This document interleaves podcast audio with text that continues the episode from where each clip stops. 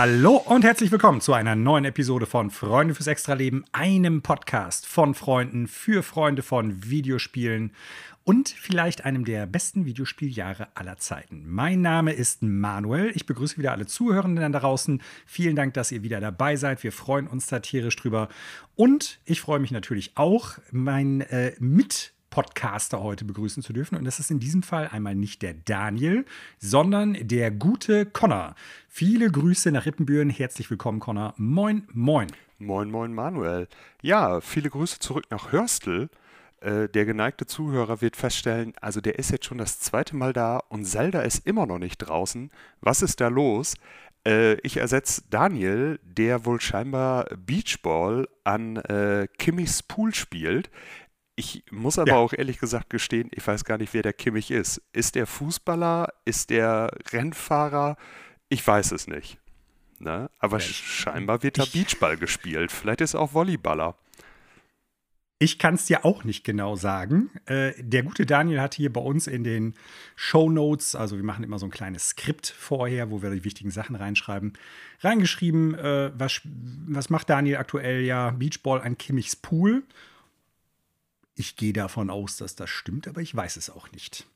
Äh, ja, Daniel, wenn du das hören solltest, äh, klär uns doch mal in der kommenden Woche darüber auf, was du jetzt tatsächlich gemacht hast. Er hat nämlich keine Zeit, gibt aber, und das passt ja zu seinem eigentlichen Beruf, er ist ja Lehrer, äh, Hausaufgaben auf. Denn wir werden gleich über einen Punkt sprechen. Da hat Daniel uns das einfach mal so aufgedrückt und hat gesagt, ich möchte gerne, dass ihr diesen nichtssagenden Dreck thematisiert, der wieder mal nur zeigt, dass der Typ gerne eigene PR macht. Um wen es geht oder um was es geht, werdet ihr gleich erfahren.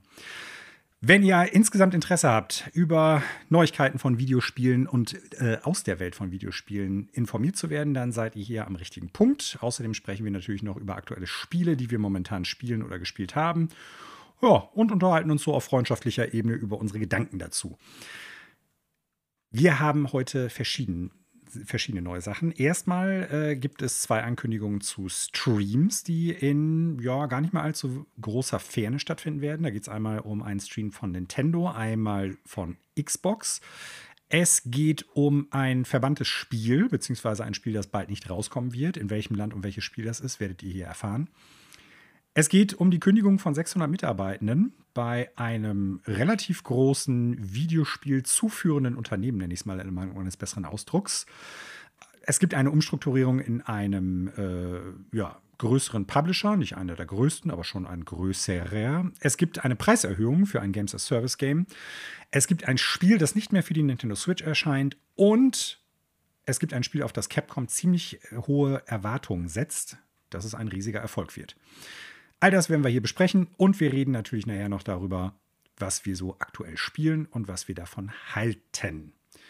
So, die Frage, die ich jetzt aber noch nicht stelle, ist natürlich äh, eine, die alle Leute schon kennen. Ich werde sie noch nicht verraten für die Leute, die sie noch nicht kennen.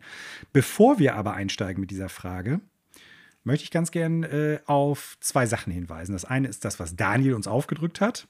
Das andere ist eine Sache für die Leute, die das jetzt zeitaktuell hören. Wir nehmen an einem Samstag auf, 6.5.2023. Seit einigen Tagen ist wohl tatsächlich The Legend of Zelda Tears of the Kingdom mehr oder weniger komplett im Netz. Bedeutet, es gibt wohl irgendwie ein äh, illegales ROM-Dump davon. Es gibt ganz viele Spoiler zu Story, zu Inhalten und so weiter und so fort. Und wir wollen das hier nochmal eben kurz anreißen für alle, die die spoilerfrei da reingehen wollen. Hütet euch ein bisschen davor. Es könnte durchaus sein, dass über YouTube oder sonstige ähm, Internetportale, Suchalgorithmen und sonstiges äh, vielleicht Spoiler dabei rumkommen könnten. Ich bin da auch schon sehr vorsichtig, obwohl ich ja jetzt noch gar nicht so der Mensch bin, der mega gehypt auf das Spiel ist. Aber ich denke, es macht Sinn, hier nochmal darauf hinzuweisen. Leute, seid da vorsichtig. Unterstützt vor allen Dingen die Leute, die diesen Leak gemacht haben in dem Kontext eher nicht, weil auch das ist ja, ich sag mal, eine illegale Sache. Ähm, ROM-Dumps und sowas ist ja sowieso nochmal ein ganz schwieriges Thema. Aber passt auf, wenn ihr nicht gespoilert werden wollt. Das Spiel kommt ja in einer knappen Woche raus. Zum Zeitpunkt, wenn ihr diesen Podcast hört, kann es vielleicht sogar schon raus sein, je nachdem, wann ihr hier einschaltet. Aber falls es vor Veröffentlichungstermin ist, seid da vorsichtig. So. Connor, was hältst du von Hausaufgaben? Findest du das gut, dass der gute Daniel gesagt hat, hier unterhaltet euch mal darüber? Ich bin zwar gar nicht dabei, aber macht mal. Ja, also da äh, Daniel äh, zum Glück keine schriftliche Prüfung erhebt, äh, war das jetzt gar nicht mal so schwer, zumal ich ja auch diese Woche mich mit dem Thema auch ein bisschen beschäftigt hatte, hatte den äh, besagten mhm. Podcast, wo auch äh, die Person, um die es geht, gleich gehen wird, ein paar Aussagen getroffen hat, äh, mir auch komplett angehört. Und ich glaube, wir sollten jetzt mal die Katze aus dem Sack lassen. Und zwar ja. hat Phil Spencer mal wieder voll zugeschlagen, was PR-Sprech anbelangt. Mhm. Mhm. Genau. Phil Spencer war im Kinder Funny Games Xcast Podcast zu Gast, was jetzt zeitlich äh, gesehen auch nach der Veröffentlichung von Redfall gewesen ist. Auf das Spiel werden wir nachher nochmal zu sprechen kommen, auf äh, ja, mehreren Ebenen. Und äh, in diesem Kontext, und ich möchte jetzt gar nicht zu viel auf seine Aussagen zu Redfall eingehen, das werden wir später noch einfließen lassen, würde ich vorschlagen, äh, ging es halt um so generelle Fragen, so, ja, wie sieht es eigentlich aus? Ihr hattet in der vergangenen, im vergangenen Jahr gesagt, alle Spiele, die ihr bei unserem großen Xbox Showcase im Juni 2022 seht, werdet ihr innerhalb von zwölf Monaten spielen. Damit ist er natürlich kon konfrontiert worden und noch bevor die äh, Podcasterin bzw. Moderatorin im Endeffekt die Frage zu Ende stellen konnte, hat er sie natürlich, was heißt natürlich, hat er sie unterbrochen, hat gesagt, nein, das haben wir alles nicht oder wir haben nicht das Versprochene liefern können. Das war nicht in Ordnung. Da brauchen wir auch gar nicht um irgendwelche Eventualitäten sprechen oder irgendwie drum zureden. Das haben wir nicht geschafft. Was erstmal, ich sag mal, vordergründig durchaus wie ein ja, realistisches, gut reflektiertes Statement wirkt. Und dann ging im Endeffekt der Podcast weiter. Und ich glaube, da gehen so zumindest ähm, einige Meinungen im Internet sehr stark auseinander, wie das zu lesen ist. Der gute Daniel hatte uns das Thema hier jetzt aufgedröselt, weil er, und ich gehe da bei seiner Betrachtung mit, meinte, dass das durchaus wieder so ein typisches Phil Spencer Public, Public Relations Ding ist, so ein PR-Ding, wie man so schön sagt. Conor, du hast dir den Podcast angehört, sagtest du. Ja. Was war denn dein Eindruck? Mein Eindruck war, äh, Phil Spencer hat sich auf einer Seite zwar entschuldigt, aber hat dann auch quasi ja, ein, äh, quasi ein Versprechen gemacht, was sie uns ja schon mal gegeben haben. Er hat gesagt, ja, wir haben nicht abgeliefert, aber nächstes Jahr, also dieses Jahr, da liefern wir ab. Und ich warte eigentlich nur noch darauf ab, bis äh, das nächste Microsoft-Exklusivspiel absolut in die Binsen geht, bis äh, Phil Spencer mhm. sich dann wieder in irgendeinen Podcast setzt oder äh, auf dem YouTube-Kanal, auf dem englischen äh, YouTube-Kanal von Xbox äh, sich ins Studio setzt und sagt, ja, das tut mir schon leid, aber wir machen es besser. Man sollte jetzt eigentlich meinen, der Mann ist lange genug dabei, äh, dass er seine Learnings daraus gezogen hat. Ich finde es aber auch, und das war eigentlich so meines Erachtens nach, es gibt da zwei sehr kritische Aussagen in diesem ganzen Interview. Das eine war, dass er sagt, sie wären nur Platz 3 hinter Sony und Nintendo.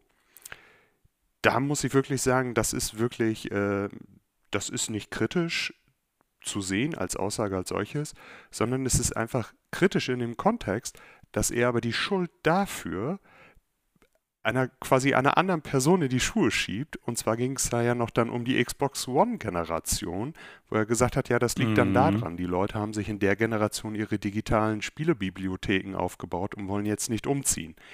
Er gesteht mhm. Schuld ein, aber auf der anderen Seite sagt er, also ich bin schon schuld, aber schuld bin ich dann doch nicht. Also ähm, der Mann, und das sage ich, obwohl ich ja wirklich äh, Xbox äh, ja nicht Fan bin, aber ich habe schon die grüne Brille auf, würde ich mal so behaupten.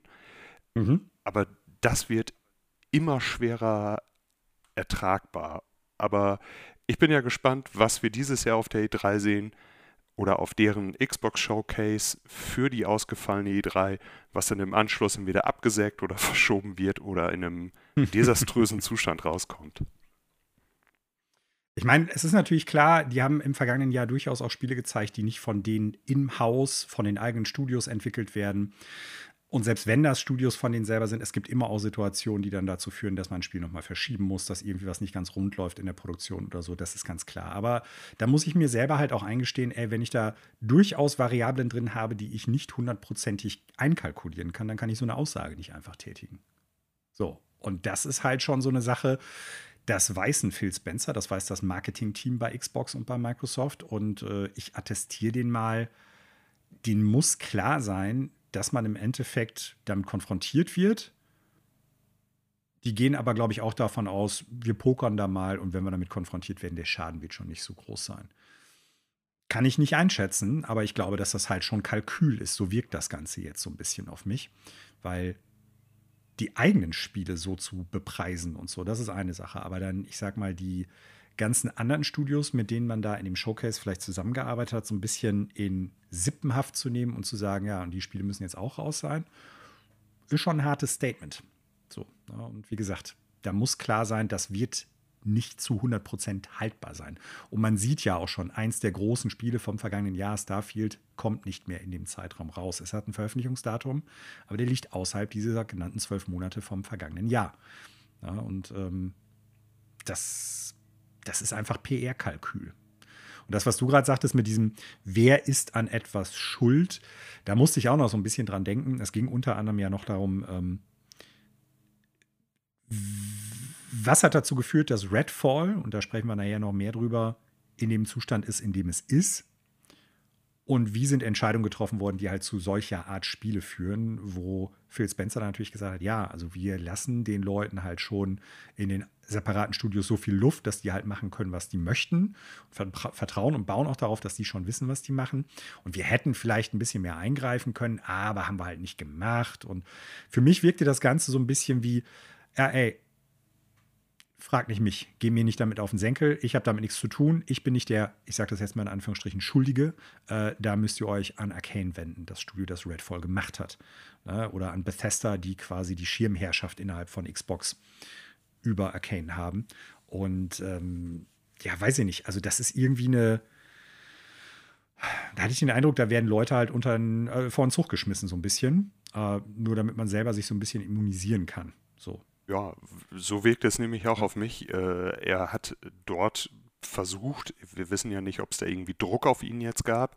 Äh, der hat da wirklich halt versucht, für mich macht es den Eindruck, seinen Kopf auch ein bisschen aus der Schlinge zu ziehen oder beziehungsweise seine Hände reinzuwaschen. Und äh, das finde ich ist den vielen auch für ihn und seinen Lebensunterhalt hart arbeitenden Programmierern, Entwicklern äh, nicht fair gegenüber. Weil die haben ja. halt nun mal nicht diese, diese Sichtbarkeit und dieses Sprachrohr äh, zu sagen, ja, aber aus unserer Sicht ist das so und so gelaufen. Ein Phil Spencer hat eine gewisse Bekanntheit, der hat eine Größe, der müsste nur bei Podcast XY mit so und so viel Zuhörern, der müsste die nur eben anschreiben und müsste sagen, ja, ich möchte mit euch über äh, Xbox reden, da würden sich alle die Hände nachreiben. So, und er Klar. benutzt halt einfach, so wirkt es nämlich auch auf mich, er benutzt halt einfach seinen Einfluss und seine Bekanntheit dafür, die Schuld von sich zu weisen. Und es ist ja nicht nur Starfield, was ja damals versprochen worden ist. Es ist ja auch zum Beispiel das Forza Motorsport, was sie ja auch gezeigt mhm. haben, was ja auch nicht Stimmt. rausgekommen ist. Ne? Ja. Ja, Schuld ist vielleicht immer so eine, so eine schwierige Frage. Ich habe den Begriff zwar eben auch schon benutzt, mhm. aber es geht ja auch um Frage der Verantwortung. Also irgendwo laufen Fäden dann ja zusammen und irgendwo muss dann halt auch mal geguckt werden, was ist dann wo nicht richtig gelaufen. Und ähm, ich will da jetzt nicht die, die Schuld und die Verantwortung komplett auf den abwälzen, aber er ist halt derjenige, der da in dem Podcast sitzt, sich zu dem ganzen Xbox-Ding und zu den First-Party-Titeln von denen, und das ist halt Redfall und Arcane Studios als Entwickler ja auch, der sich dazu äußern kann. Und du hast halt eben schon ganz gut, finde ich, angebracht die Stimme liegt gerade nicht bei Arcane oder bei den einzelnen Leuten, die da gearbeitet haben und mit Sicherheit da jetzt nicht, ich sag mal, nur Däumchen gedreht haben und deshalb ist äh, so ein Spiel daraus geworden, sondern die werden ja auch, ich sag mal, mit dem Ziel daran gehen, das bestmögliche Spiel irgendwie zu entwickeln. Keiner, oder behaupte ich mal, die wenigsten wollen ein schlechtes Spiel produzieren. Ne?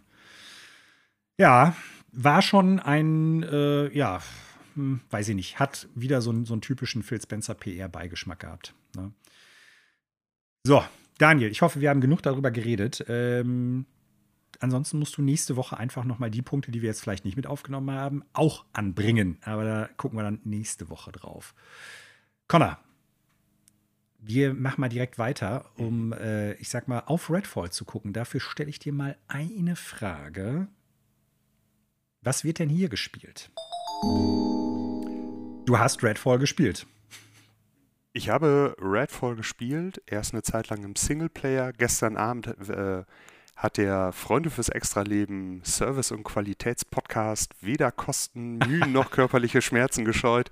Und wir haben es ja im Koop-Modus ausprobiert, was Ja. durchaus Spaß gemacht hat, aber nicht des Spiels wegen. Und Ne. da, uiuiuiui. Also, sagen wir es mal so, das Spiel geht gerade echt zurecht durch die Schlagzeilen. Also, wenn ich mein YouTube äh, öffne, dann ist quasi jedes dritte Video, äh, was mit Redfall nicht stimmt, what is wrong, äh, negative Was Reviews. stimmt denn nicht damit? Und äh, ich bin jetzt schon gespannt auf äh, das Video von äh, Matt McMuscles, What Happened to Redfall, was wir vielleicht in ein paar Jahren sehen werden, wenn da so ein paar Hintergründe raustropfen aus diesem ganzen Arcane-Ding. Meine Meinung zu dem Spiel, rein auf den Singleplayer bezogen, ist wirklich, wenn man diesen Frühjahr auch nur irgendeine Chance hat, was anderes zu spielen, und mir würden aus dem Stand mindestens fünf Spiele einfallen, die dieses Jahr rausgekommen sind, die ich alle besser finde, dann sollte man eins von denen spielen. Und wenn man diese fünf schon gespielt hat, dann sollte man die vielleicht auch ein zweites Mal spielen. Weil das Spiel, Ja. das ist nicht Mhm. nur technisch total Banane, da fehlen so grundlegende Sachen, über die wir ja gleich noch reden können. Aber das ist ja auch storytechnisch für Arcane-Verhältnisse und für Verhältnisse von diesem Jahr unterirdisch. Ich glaube, du greifst schon so ein bisschen vor. Also Genau. du bist schon fast bei so einem quasi Fazit. Ein. Lass uns mal einen Schritt zurückgehen. Würde ich jetzt vorschlagen oder schlage ich vor. Und äh, eben kurz sagen, was es überhaupt ist. Ähm, für die Zuhörenden, die es jetzt halt noch nicht irgendwie mitgekriegt haben, Redfall ist das neue Spiel von Arcane Studios Austin. Ähm, ein Teil von Arcane Studios, die vor allen Dingen bekannt sind für, ich sag mal, tiefgreifende Immersive Sim-Spiele wie die Dishonored-Serie, Deathloop und auch Prey von 2017.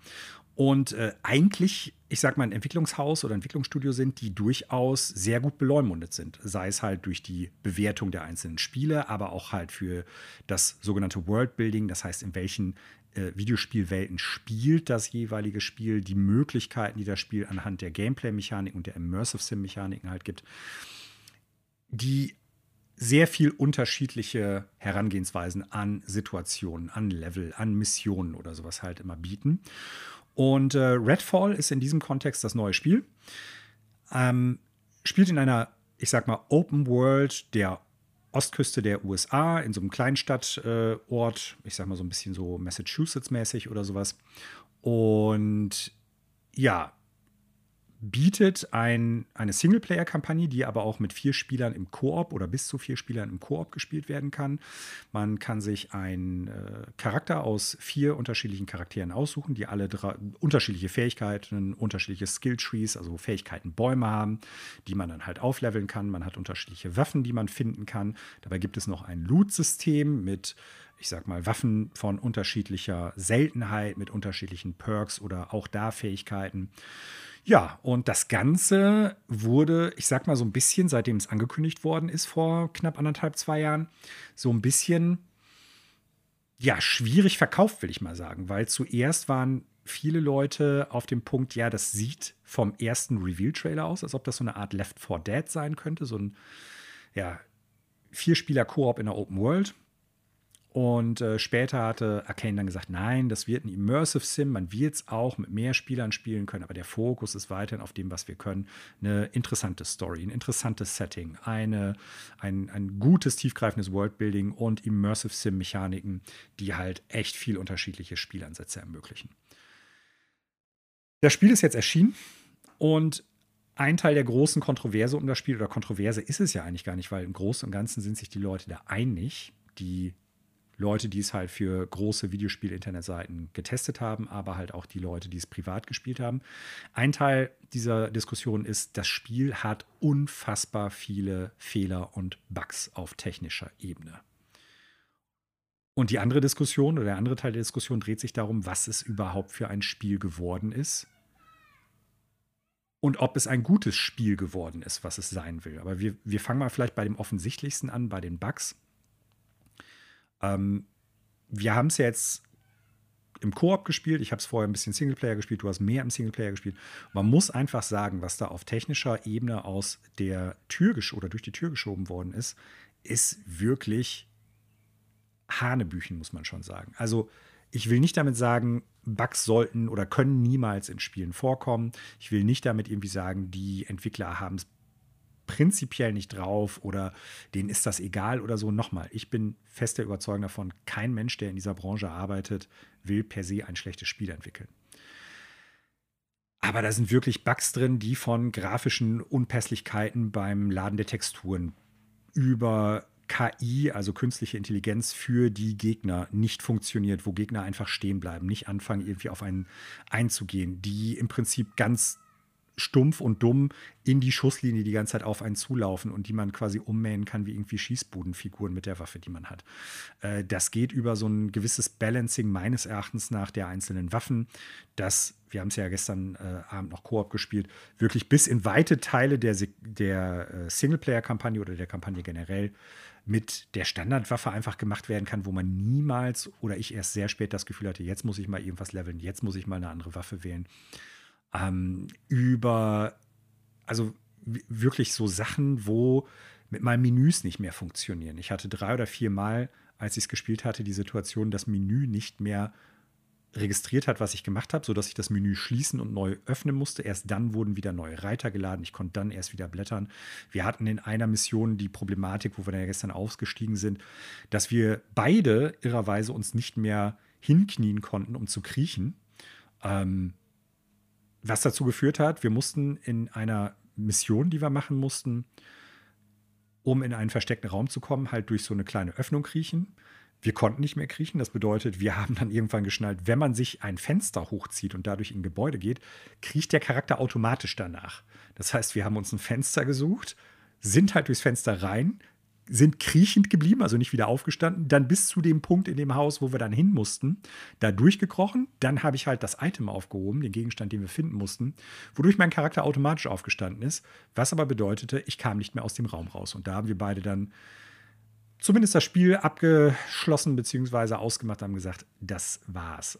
So, ne? Also das, das ist so die, die die eine große Sache, die da diskutiert werden muss. Und wenn ihr Videos seht, wo halt Charaktere nicht richtig laden, wo Texturen nicht laden, wo es grafische Fehler bei der Beleuchtung gibt, wo äh, bestimmte Spielmechanismen nicht mehr funktionieren, das Spiel ist aktuell zum Stand 6.5.2023. Ich weiß jetzt nicht, welcher Patch der letzte ist, den wir da jetzt noch gespielt haben. Aber das Spiel ist in diesem Zustand. Das kann sein, dass wenn ihr diesen Podcast in einer Woche, einem Monat, einem Jahr hört, dass vieles davon, vielleicht sogar alles behoben ist. Das würde ich dem Spiel und der Person, die es dann spielt, auch wünschen. Aber so ist das echt in diesem Jahr und wir sprechen da gleich noch über ein Spiel, das du gespielt und abgeschlossen hast, was auch teilweise für Bugs ziemlich gescholten worden ist in den vergangenen Wochen. Aber dieses Spiel, Redfall, ist dieses Jahr, glaube ich, zumindest vom von der Profiliertheit, dass es so ein großes First-Party-Spiel von einem so renommierten Entwickler wie Arcane Studios ist, mit Sicherheit das eklatanteste Beispiel für ein Spiel, was völlig verbuggt ist. Und man ähm, darf jetzt auch ein paar andere Sachen auch nicht unter den Teppich kehren. Das ist, dass sich das Spiel, abgesehen von dieser technischen Prämisse, eigentlich nur in der Entwicklung auf zwei, Konso äh, auf zwei Plattformen beschränken musste. Das waren die Xbox Series Geräte und der PC als solches. Es wurde ja nicht noch irgendwie Ports für die vorherigen Konsolengenerationen, sprich Xbox One und äh, PS4 oder auch PS5 gibt es ja nicht mehr, wurden auch nicht mehr angefertigt. Und dahingehend ist das Ganze auch in technischer Hinsicht, weil die Grafik selber kann nicht der Grund sein, warum es zum Start Nein. keine 60 äh, Bilder pro Sekunde gibt. Das kommt nochmal dazu. Da hatten wir ja tatsächlich auch im Podcast letzte oder vorletzte Woche schon drüber gesprochen, dass das halt klar war, es wird zum Launch auf der Series X, Series S kein 60 äh, Frames per Second Modus, also mit einer Bildwiederholungsrate von 60 Bildern pro Sekunde geben, sondern nur 30. Das soll nachgepatcht werden. Aber selbst wenn man sich das jetzt anguckt mit 30 Frames per Second und wenn man sich die Grafik per se anguckt, dann muss man schon sagen, das ist nichts, wo ich auch nur im Ansatz denke, da kommt jetzt so eine Series X-Konsole an die Grenzen ihrer Prozessorleistung. Also überhaupt nicht. Ähm, das ist wirklich technisch einfach sehr unpoliert, muss man leider sagen.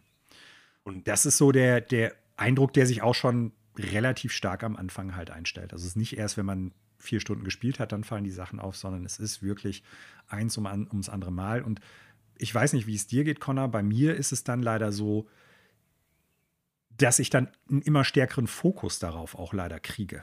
Ja, also je mehr Bugs kommen, desto mehr Bugs fallen mir dann auch auf. So, wenn es ein, zwei Sachen wären, dann würde ich das irgendwann übersehen, beziehungsweise ich würde es nicht so hochhängen. Da ist es dann aber irgendwann so gewesen, dass ich dann wirklich immer und immer und immer mehr gesehen habe, weil man halt wirklich oder weil ich in so einen Modus komme, ja, wo ist das Spiel denn noch kaputt? Also du weißt ja, dass ich, was sowas anbelangt, ja abgebrüht, abgestumpft bin oder einfach eine sehr hohe Schmerzgrenze habe. Also ich bin ja auch, mhm. glaube ich, der Einzige aus unserem Reigen, äh, der damals Cyberpunk zum Launch gespielt hat. Und ich bin bereit, über so viele technische Sachen einfach hinwegzusehen. Gerade wenn das Spiel, was dahinter steht, wirklich äh, eine gute Story hat, gute einzelne Komponenten hat. Aber das sehe ich bei Redfall nicht, sodass ich auch wirklich sagen muss, dass sich das dieses Jahr wirklich in die Reihe an Spielen einreiht, die ich nicht beenden werde, weil es einfach, weil ich einfach sage, da ist nichts mehr zu retten. Also klar, sie haben, Phil Spencer hat schon gesagt, ja, wir halten trotzdem an unseren langfristigen Plänen fest. Ganz ehrlich, das Spiel ist ja nicht nur auf der technischen Seite mhm. komplett, also ungeschliffen, das ist ja auch in seinen einzelnen Elementen komplett ungeschliffen, weil man hat jetzt immer gedacht, okay, äh, Arcane machen ein Open-World-Loot-Shooter und alle, und ich zähle mich da definitiv mit zu, die schon mal was von Arcane gespielt haben, haben immer gedacht, die bringen dieser ganzen, äh, diesem ganzen Genre was Neues bei oder äh, bringen was Neues zum Tisch. Aber es ist ja eigentlich viel schlimmer, weil das Ganze wirkt sowohl von der technischen Seite, aber auch von der Konzeptionalisierung und der Umsetzung eher wie ein Spiel, was so in den Anfangszeiten der Open World da ist. Du hast immer die gleichen Nebenquests, du hast immer die gleichen Aufgaben. Es gibt ja Vampire als Gegner, aber es gibt noch zwei andere Fraktionen. Die Vampire, das ist alles, ja, da gibt es einen, der ist langsam, äh, der ist dann ein bisschen tanky unterwegs, der macht richtig Damage. Dann gibt es äh, die, die Schnellen, die weniger Schaden machen. Dann gibt es welche, die explodieren. Und das Ganze, das ist halt leider unterdurchschnittlicher Standard. Und äh, das ist echt traurig. Ich meine, klar, Arcane hat viele Hits gehabt. Aber man darf auch nicht vergessen, dass eigentlich die es hätten auch wissen müssen, weil die ja auch unter anderem das äh, Wolfenstein Multiplayer Spin-off gemacht haben. Dieses Koop-Spiel. Youngblood. Youngblood, mhm. was ja auch nicht gerade gut beleumundet worden ist. Ne? Und eigentlich hätte Bethesda oder Zenimax als quasi Ober, Oberbegriff hätte auch äh, aus eigener schmerzlicher Vergangenheit, siehe Fallout 76, ja auch es besser wissen müssen und hätte gesagt, ey, wir müssen das jetzt richtig an den Mann A verkaufen oder an den Mann, an die Frau, an die spielende Person verkaufen, damit das nicht komplett baden geht. Und das Spiel ist sowohl von seinem Aufbau her wie sich die Story erzählt, also leicht animierte Standbilder, sind eine Sache, die ich nicht von einem Studio wie Arcane erwarte. Die sind nicht mehr up-to-date auf einer Konsole, die halt auch mittlerweile über 500 Euro kostet, die so viel kann, aber dann nicht richtig genutzt wird. Das ist so das Traurige dabei. Und umso trauriger stimmt es mich klar. Ich hatte eben schon gesagt, ich habe die grüne Xbox-Brille auf. Äh, umso trauriger stimmt es mich auf, wenn man sieht, aus was für einer Historie Arcane kommt. Und ich glaube, dass die sich keinen Gefallen getan haben mit dem Spiel. Und ich glaube, das wird die noch sehr lange nachhängen. Auch was die Entwicklung anbelangt. Die haben Sachen noch versprochen, die kommen sollen. Die Frage ist, ich habe äh, vor der Aufnahme einmal äh, bei Steam die, äh, zu, die Spielerzahlen geguckt. Äh, am Tag des Launches haben es über 6000 Leute gespielt. Rate mal einfach mal, wie viele Leute das nach 24 Stunden noch gespielt haben. 300. Ja gut, also es waren dann 1500, aber das ist schon ein ziemlicher Absturz. Das Spiel ist äh, noch nicht mal in den Top 100 der vergangenen 24 Stunden, was die Spielerzahlen anbelangt. Und auch wenn wir es gestern geulgt haben, dass wir äh, uns nicht vorstellen können, dass das viele überhaupt spielen werden. Ich glaube, das werden die vielleicht auch irgendwann, wenn die feststellen, da ist noch wenig dran zu machen und äh, man auch feststellt, die Spielerbasis ist nicht da, wird man das vielleicht auch unter den Teppich kehren, kann ich mir ja, ich glaube auf einer gewissen Ebene schon, dass das unter den Teppich fällt. Ich glaube aber trotzdem, dass, wie du es eben auch schon gesagt hast, eine Sache ist, die Arcane jetzt ein bisschen nachhängen wird. Und ähm, es ist wirklich, ich sag mal, sehr ernüchternd oder vielleicht auch wirklich enttäuschend, muss ich sagen. Ich bin ja ein Arcane-Fan, dass gewisse Grundkonzepte einfach, die für das Studio Standards irgendwie sind, da nicht drin sind, die nicht funktionieren, wenn sie drin sind und die die selber teilweise auch so beworben haben und im Spiel auch so bewerben. Wo ich dann echt denke, was ist da genau in der Entwicklung passiert? Ne? Also Arcane als Immersive Sim, ich sag mal, ja, Powerhouse, das sind die State-of-the-Art-Leute, sage ich mal, neben ein, zwei, drei anderen Studios, die überhaupt noch solche Spiele machen, weil die ja auch durchaus eine hohe Komplexität halt immer haben. Nicht unbedingt die größten Verkaufsklassiker sind oder Verkaufsschlager, das äh, ist bei Immersive Sims leider so. Aber das, da ist so wenig davon drin. Und das, was drin ist, was eher in so eine, ich sag mal, Multiplayer-Looter-Shooter-Games-as-Service-Sache reinfällt, das ist halt auch nicht State of the Art. Das kommt nicht mal nur irgendwie im Vergleich zu Destiny 2 schlecht weg, sondern auch zu anderen Spielen, die es in den vergangenen Jahren gegeben hat, die selber schon teilweise ziemlich geschasst worden sind für solche Sachen. Ne?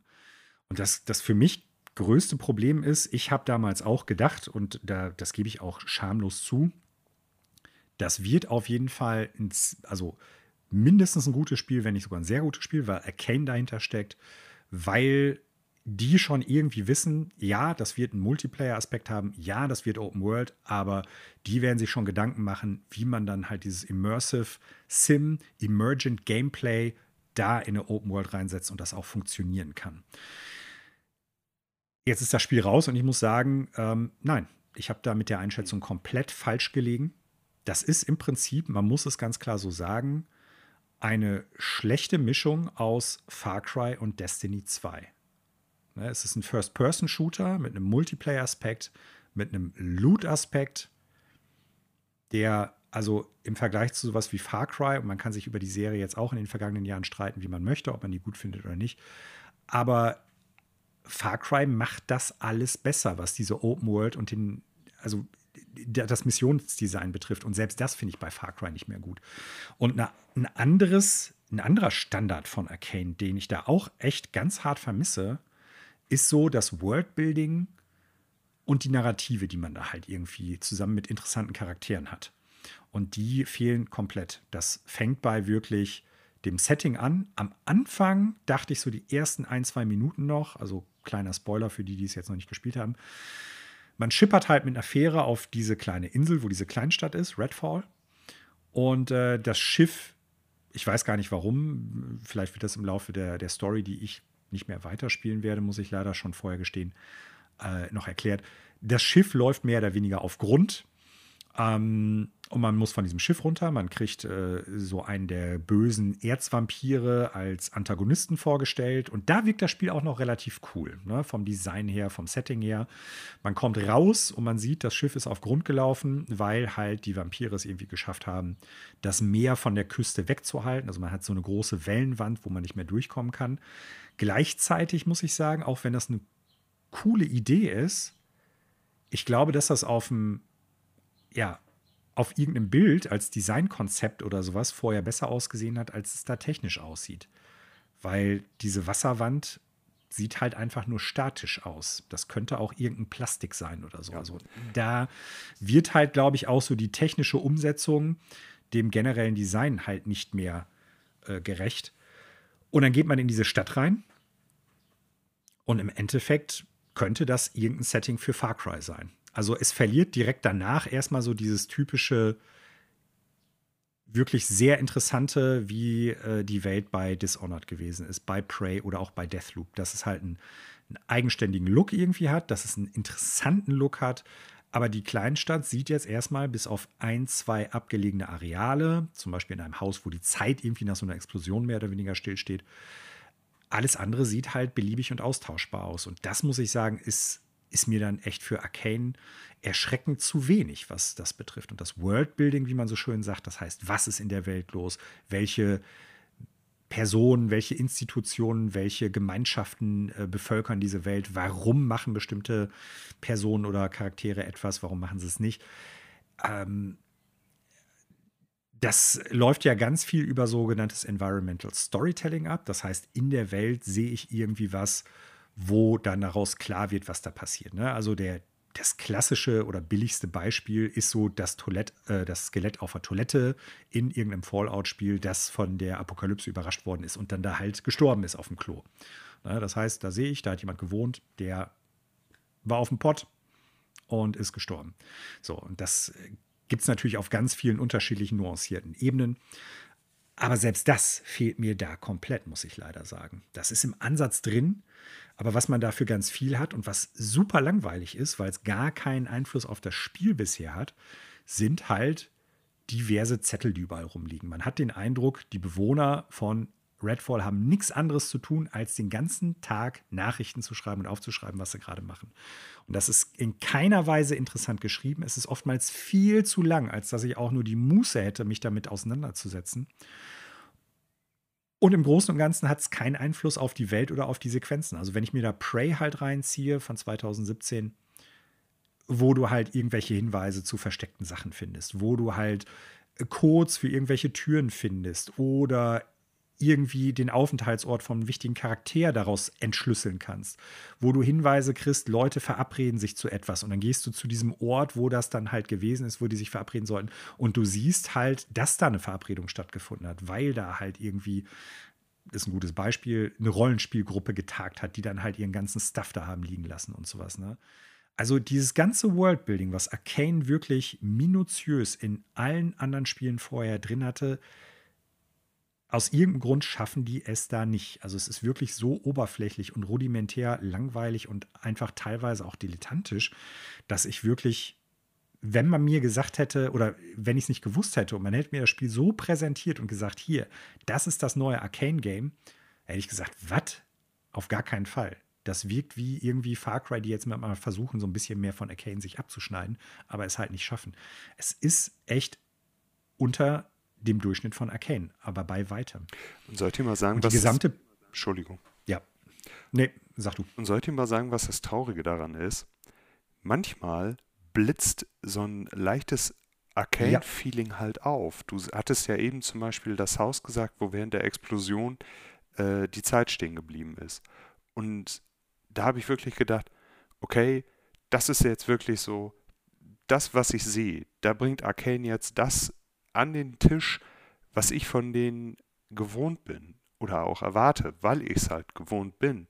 Zeitgleich war, ist das aber auch in meiner Spielzeit und ich habe es äh, ja wirklich auch eine Zeit lang gespielt, war das mit einer der wenigen Augenblicke. Also es gibt immer nur so ein, so ein leichtes Aufblitzen und dieses leichte Aufblitzen, das ist quasi ja eine Sternschnuppe in der dunklen Nacht, weil genauso schnell wie es da ist, ist es ja auch wieder weg. Du sagtest ja zum Beispiel gerade ja. der Zettel mit den Hinweisen. Das hatte ich ein einziges Mal, dass es da Hinweise gab, aber witzigerweise habe ich mich nicht anschließend irgendwie, äh, ja, irgendwie gut oder schlau gefühlt, weil ich diesen Zettel gefunden habe, wo der Hinweis draufsteht, sondern der Zettel war einfach halt, der war halt als Questmarker markiert, dass ich den halt lesen musste, oh. damit es halt weitergeht. So und mhm. Da muss ich wirklich sagen, das ist halt, ja, das ist traurig, dass äh, das Studio mit der Vergangenheit so etwas abgeliefert hat, als zeitgleich aber auch immer wieder aufblitzt. Und ich weiß nicht, was die da geritten hat. Klar, die können sagen, das ist ein Wunschprojekt, aber zum Beispiel die Insel selber. Also es gibt klar, es gibt ein Schnellreisemenü, soweit so Standard. Aber da stehen total viele Fahrzeuge rum und auf der Insel, die sind äh, nicht nur mit Lesen und Schreiben beschäftigt gewesen, sondern auch mit Quadfahren. Und ich glaube, das ist so eins dieser Features, die ja auch wirklich es letztendlich nicht über den äh, Entwicklungspunkt hinausgebracht haben. Dass man ja. einfach irgendwann gesagt hat, ey, das Spiel, das kriegen wir sowieso nicht technisch fertig, dann sollen die Leute dann nicht auch noch mit rumfahren. Also, äh, mhm. weil da stehen überall diese Quads rum. Und auch diese Zettel, das reicht ja, klar, die Leute haben viel geschrieben, aber da sind auch ganz viele so 0815 Werbebroschüren drin, die einfach dann dir sagen, äh, am Mittwoch gibt es 10% bei Toni Forelli äh, in der Fischbude.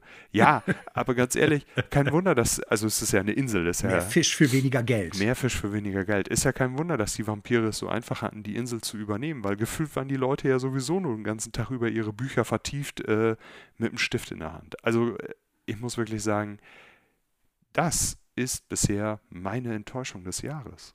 Ja, muss ich leider auch sagen. Also dieses, dass das Spiel einfach unfertig wirkt. Bugs hatten wir eben schon. Wir sprechen jetzt gerade über so ein paar Aspekte, die einfach enttäuschend sind. Die gesamte Präsentation, also von den Zwischensequenzen, der gesamten Hauptgeschichte, die da erzählt wird, das läuft halt wirklich in Standbildern ab. Dann gibt es einen Erzähler oder eine Erzählerin darüber, die dann so ein bisschen was verklickert. Aber das ist weder interessant, noch ist das in irgendeiner Art und Weise, dass das vom Stil her dazu passt. Ne?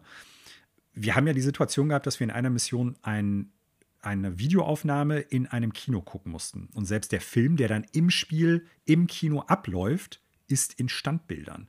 Man hätte ja noch irgendwie verstehen können, wenn man sagt, ja, für die, für die eigentliche Story, die die Spielenden erleben, machen wir halt diese Standbilder, aber in einem Kino halten, also buchstäblich eine Dia-Show dann abzuliefern, das wirkt einfach, als ob die entweder gesagt haben, ey, wir kriegen es eh nicht mehr fertig, wir müssen jetzt halt diese, diese Standbilder nehmen oder das wird zu teuer oder was auch immer oder das bringt noch mehr Probleme irgendwie auf technischer Ebene mit rein. Also es wirkt einfach unfertig und günstig, als ob die irgendwann gesagt haben, komm, alles raus, was wir jetzt das, was wir auf einer, auf einer Ebene halbwegs fertig kriegen, bleibt drin. Alles andere fliegt raus, da kümmern wir uns gar nicht mehr drum.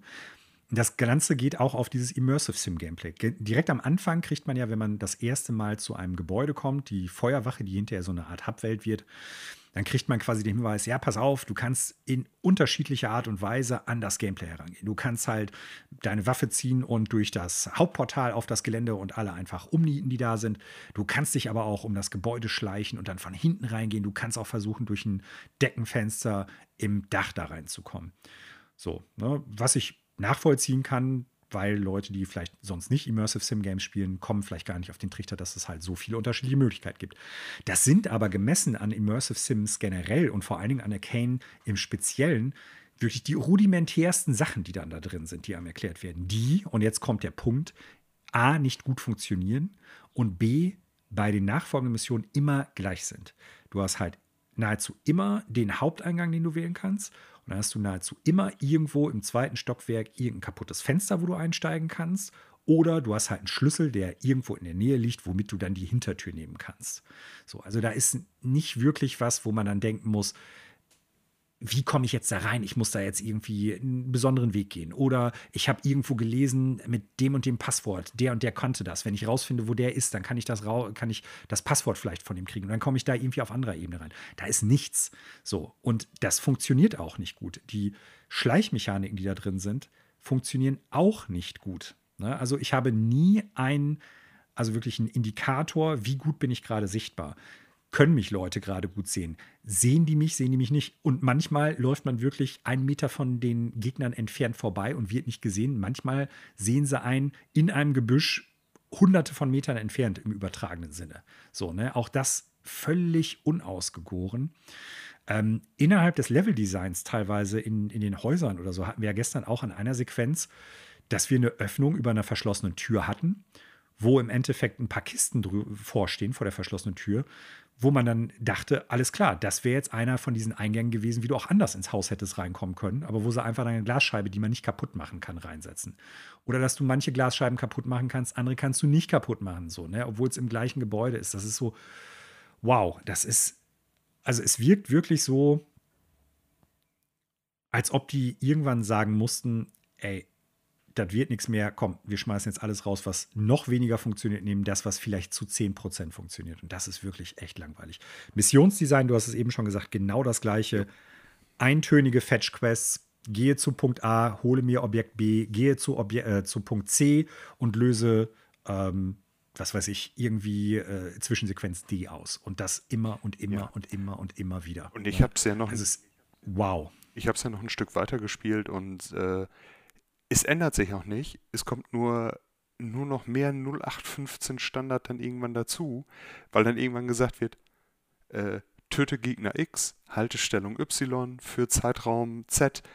Und das ist für mich Leveldesign, Missionsdesign aus den Anfängen einer Open World. Von, äh, ja. von dem Anfang, von den ersten Gehversuchen äh, von Open World Spielen, aber nicht für dieses, für das aktuelle Jahr 2023. Besonders, wenn wir schon gesehen haben, was wir in den vergangenen zwölf Monaten gespielt haben. Da war schon mehr Innovation mit dabei, wie, ja, wie es Redfall niemals haben wird, weil da machen wir uns ja. auch nichts vor. Technisch wird man das hinbekommen, aber was den Spielspaß anbelangt, das kriegen die nicht mehr gepatcht und äh, Nein das Ganze ist für mich und ich glaube auch für einige andere mittlerweile wirklich verbrannte Erde. Ich glaube das auch. Also das Spiel wird sich davon auch nicht mehr erholen können. Die Bugs, das kann man irgendwie fixen. Ja. Aber die grundsätzlichen Spielmechaniken, der grundsätzliche Gameplay-Loop, das sind alles Sachen, die sind so inhärent bei dem Spiel, das kannst du halt nicht durch Patches auf irgendeiner Ebene verändern. Und äh, das ist wirklich äh, ernüchternd. Und du hast mich gestern ja gefragt, weil ich ja früher mal die Aussage getätigt habe, es gibt zwei Studios, von denen würde ich ein Spiel blind kaufen, wenn ich weiß, dass da was Neues kommt. Das ist From Software und das ist Arcane Studios. Und da hast du mich gefragt, würde ich das immer noch so sehen? Ne, jetzt nach Redfall würde ich das immer noch machen oder würde ich sagen, hm, ich habe da jetzt umgedacht? Und ich habe da jetzt von gestern auf heute nochmal drüber nachgedacht. Und gestern habe ich ja schon gesagt, ja gut, also man muss erstmal unterscheiden, die haben zwei Studios. Und es gibt noch Arcane Lyon, die zuletzt Deathloop gemacht haben, was ich sehr gut fand. Und ähm, dementsprechend kann man es vielleicht dann irgendwie ja so sehen, also die haben jetzt mehr gute Spiele rausgebracht als schlechte. Weißt du, die haben vier Spiele rausgebracht, die mich dazu gebracht haben zu sagen, von denen würde ich blind ein Spiel kaufen. Reicht ein schlechtes Spiel aus, um das wieder wettzumachen. Und ich würde jetzt sagen, ich würde trotzdem das nächste Spiel erstmal ungesehen kaufen. Wenn aber, und das habe ich dir ja gestern schon gesagt, jetzt im Vorfeld der Veröffentlichung des nächsten Arcane-Teils, so die Hiobs-Botschaften Stück für Stück an die Leute, also an die Kaufenden weitergegeben wird, im Sinne von, es wird immer nur online spielbar sein, selbst als Singleplayer-Spiel. Ähm, du hast nur einen 30 Frames per Second Modus und keinen 60 Frames per Second Modus. Die Anspielsachen sind unklar, worauf die laufen. Ähm, es ist unklar, wie das generelle Gameplay-Loop ist oder so. Wenn das halt im Vorfeld der Veröffentlichung dann genauso wieder reinlaufen würde, wie es jetzt bei Redfall war, dann würde ich skeptisch werden und würde vielleicht sagen, okay, Vorbestellung erstmal storniert. Grundsätzlich glaube ich aber daran, dass beide Studios von denen in der Lage sind, weiterhin gute Spiele zu machen, wenn die vor allen Dingen sagen, wir bleiben bei dem Kernkonzept, was wir gut können und versuchen, das auf irgendeiner Ebene zu erweitern und nicht umgekehrt. Ja, weil da finde ich, wirkt Redfall für mich schon, als ob die gesagt haben, wir wollen Open-World-Game mit Loot-Shoot-Aspekten machen und versuchen da Immersive Sim-Sachen reinzupacken. Und nicht umgekehrt. Und ähm, ich bin so ein bisschen hin und her gerissen, was die Zukunft jetzt für Arcane bringt, weil ich glaube, das wird verkaufstechnisch ein totaler Flop werden. Von der kritischen Meinung her ist das ganz deutlich. Das, es liegt bei 62 äh, Prozent Metascore äh, für die Xbox-Version und bei 58 für die PC-Version, die wohl noch mal desaströser sein muss, was ja leider oft für PC-Ports äh, gilt heutzutage. Ähm, was wird das im Endeffekt jetzt wirklich für Arcane bedeuten? Ne? Also ich glaube nicht, dass das Studio jetzt von Microsoft oder Bethesda direkt irgendwie vor die Wand gefahren wird oder sowas. Ich glaube aber schon, dass die sich nochmal ganz genau angucken, wie wird das Studio und gerade Arcane Austin da weiterarbeiten. Ich könnte mir auch vorstellen, dass so Leute wie Harvey Smith, der der Director des Spiels gewesen ist, vielleicht jetzt auch sagen, hm, ich ziehe mich jetzt erstmal irgendwie zurück. Ich hoffe es eigentlich nicht, sondern dass die im Endeffekt sagen, ja, ey, wir besinnen uns auf Kernkompetenzen und versuchen da was Interessantes wieder rauszumachen. Und wir machen ein Spiel, was sich halt nicht fünf Millionen Mal verkaufen muss, weil das wird bei Immersive Sims eh nicht klappen. Und was ich so ein bisschen als positiven Punkt hoffe, ist, was ich auch okay finden würde, dass sie jetzt halt sagen, ja, ey, wir müssen jetzt als nächstes Spiel aber versuchen, wieder einen Hit rauszubringen, der sich auch auf kritischer Ebene, auf Verkaufsebene durchaus durchsetzen kann. Wir machen Dishonored 3. Also, dass Dishonored 3 jetzt das nächste Ding ist, weil das ist die bekannteste, berühmteste Marke von denen. Das ist äh, eine beliebte Marke. Es gibt eine Fanbase für die Serie. Es gibt viel, was man aus der Welt noch rausholen kann, an die ich jetzt gerade denke. Ne? Also, wir haben im Prinzip jetzt erst zwei Kontinente gesehen und auf diesen Kontinenten oder diesen Landmassen auch nur partielle Sachen. Also da gibt es noch unterschiedliches Kram, was auch gerade in Dishonored 2 noch mal so ein bisschen anklingt, wo man storytechnisch hingehen könnte. Dass die jetzt sagen, ey, das ist so das sicherste, was wir als nächstes machen können für Austin und wir machen Dishonored 3. Da hätte ich Bock drauf. Ich würde mich mehr freuen, wenn die sagen, wir machen eine neue Serie, ein neues eigenes, eigenständiges Universum oder eine eigenständige Welt. Ähm, aber Dishonored 3, glaube ich, wird das nächste Ding von Austin zumindest sein. Abschließende Gedanken von dir, Connor. Ich tue mich Außer da, es ist eine Enttäuschung. Ich tue mich da so ein bisschen schwer. Du wirst ja gleich die Frage stellen, was für einen Zahlenwert ich dem Ganzen von 1 bis 10 geben würde. Weil, warum tue ich mich so schwer? Klar, das ist ein deutschsprachiger Podcast, keine Frage. Aber ich wäre sogar noch unter diesen ganzen 50er-Wertungen.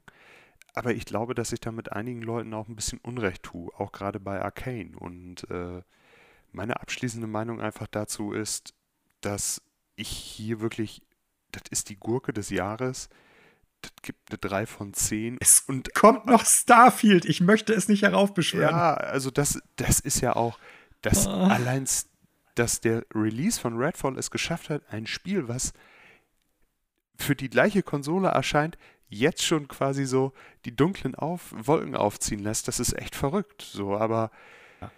ich, das ist so. wie schon gesagt, also bei mir, es reicht nicht zum Weiterspielen. Ich werde es nicht weiterspielen. Selbst mit 60 Bildern die Sekunde bleiben immer noch die Spielspaßdefizite einfach hängen. Und von daher, tja, Chance vertan. Also äh, es würde mich wundern, wenn wir jemals einen Redfall ja. 2 sehen würden. Hm. Das würde mich auch wundern, aber ähm, ja, also ich habe es nicht durchgespielt, ich werde es nicht durchspielen und es ist sogar sehr unwahrscheinlich, dass ich es überhaupt weiterspielen werde. Ich habe jetzt so knapp drei Stunden etwas drüber drin und natürlich werden jetzt, liebe Zuhörenden, einige von euch mir irgendwie sagen wollen oder schreiben wollen, ja, ey, gib dem noch eine Chance, ab Stunde 5, 6, 10 oder was auch immer, wird's gut.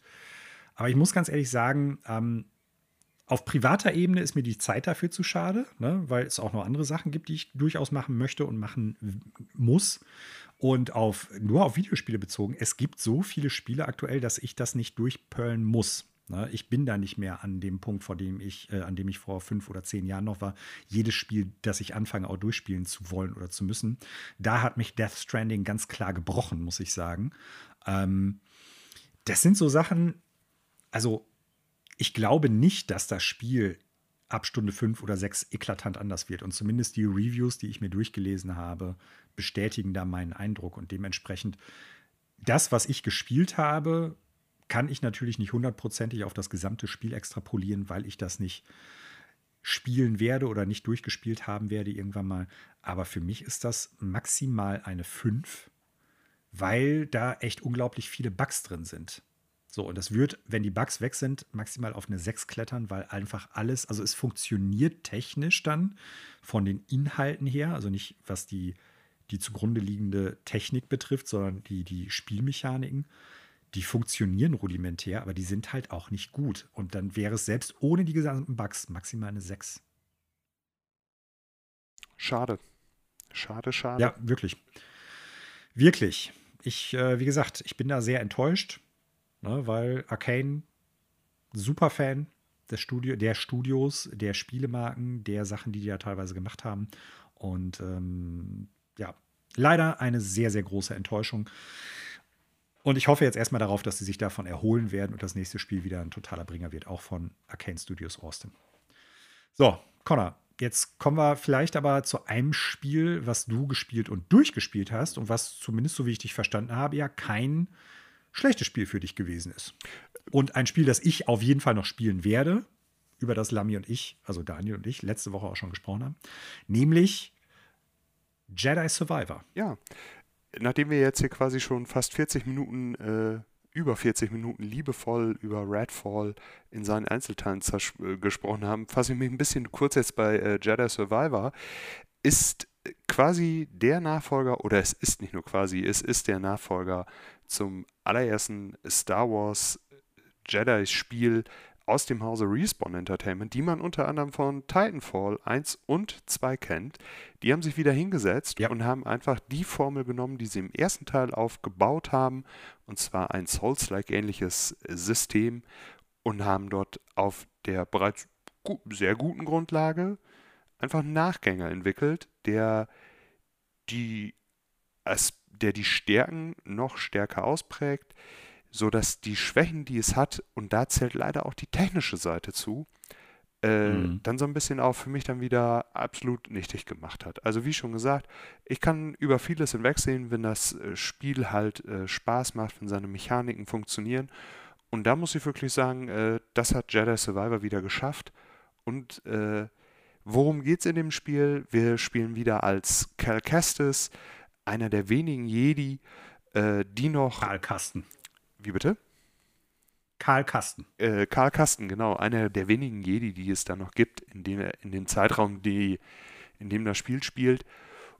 Und man macht sich jetzt so ein bisschen auf, seine Truppe wieder aufzusammeln. Und mehr will ich erst einmal dann noch nicht erzählen, weil es mhm. kommen sowohl alte Charaktere wie auch neue mit hinzu, die, äh, die diesem ganzen Universum wirklich halt auch schon zuträglich sind.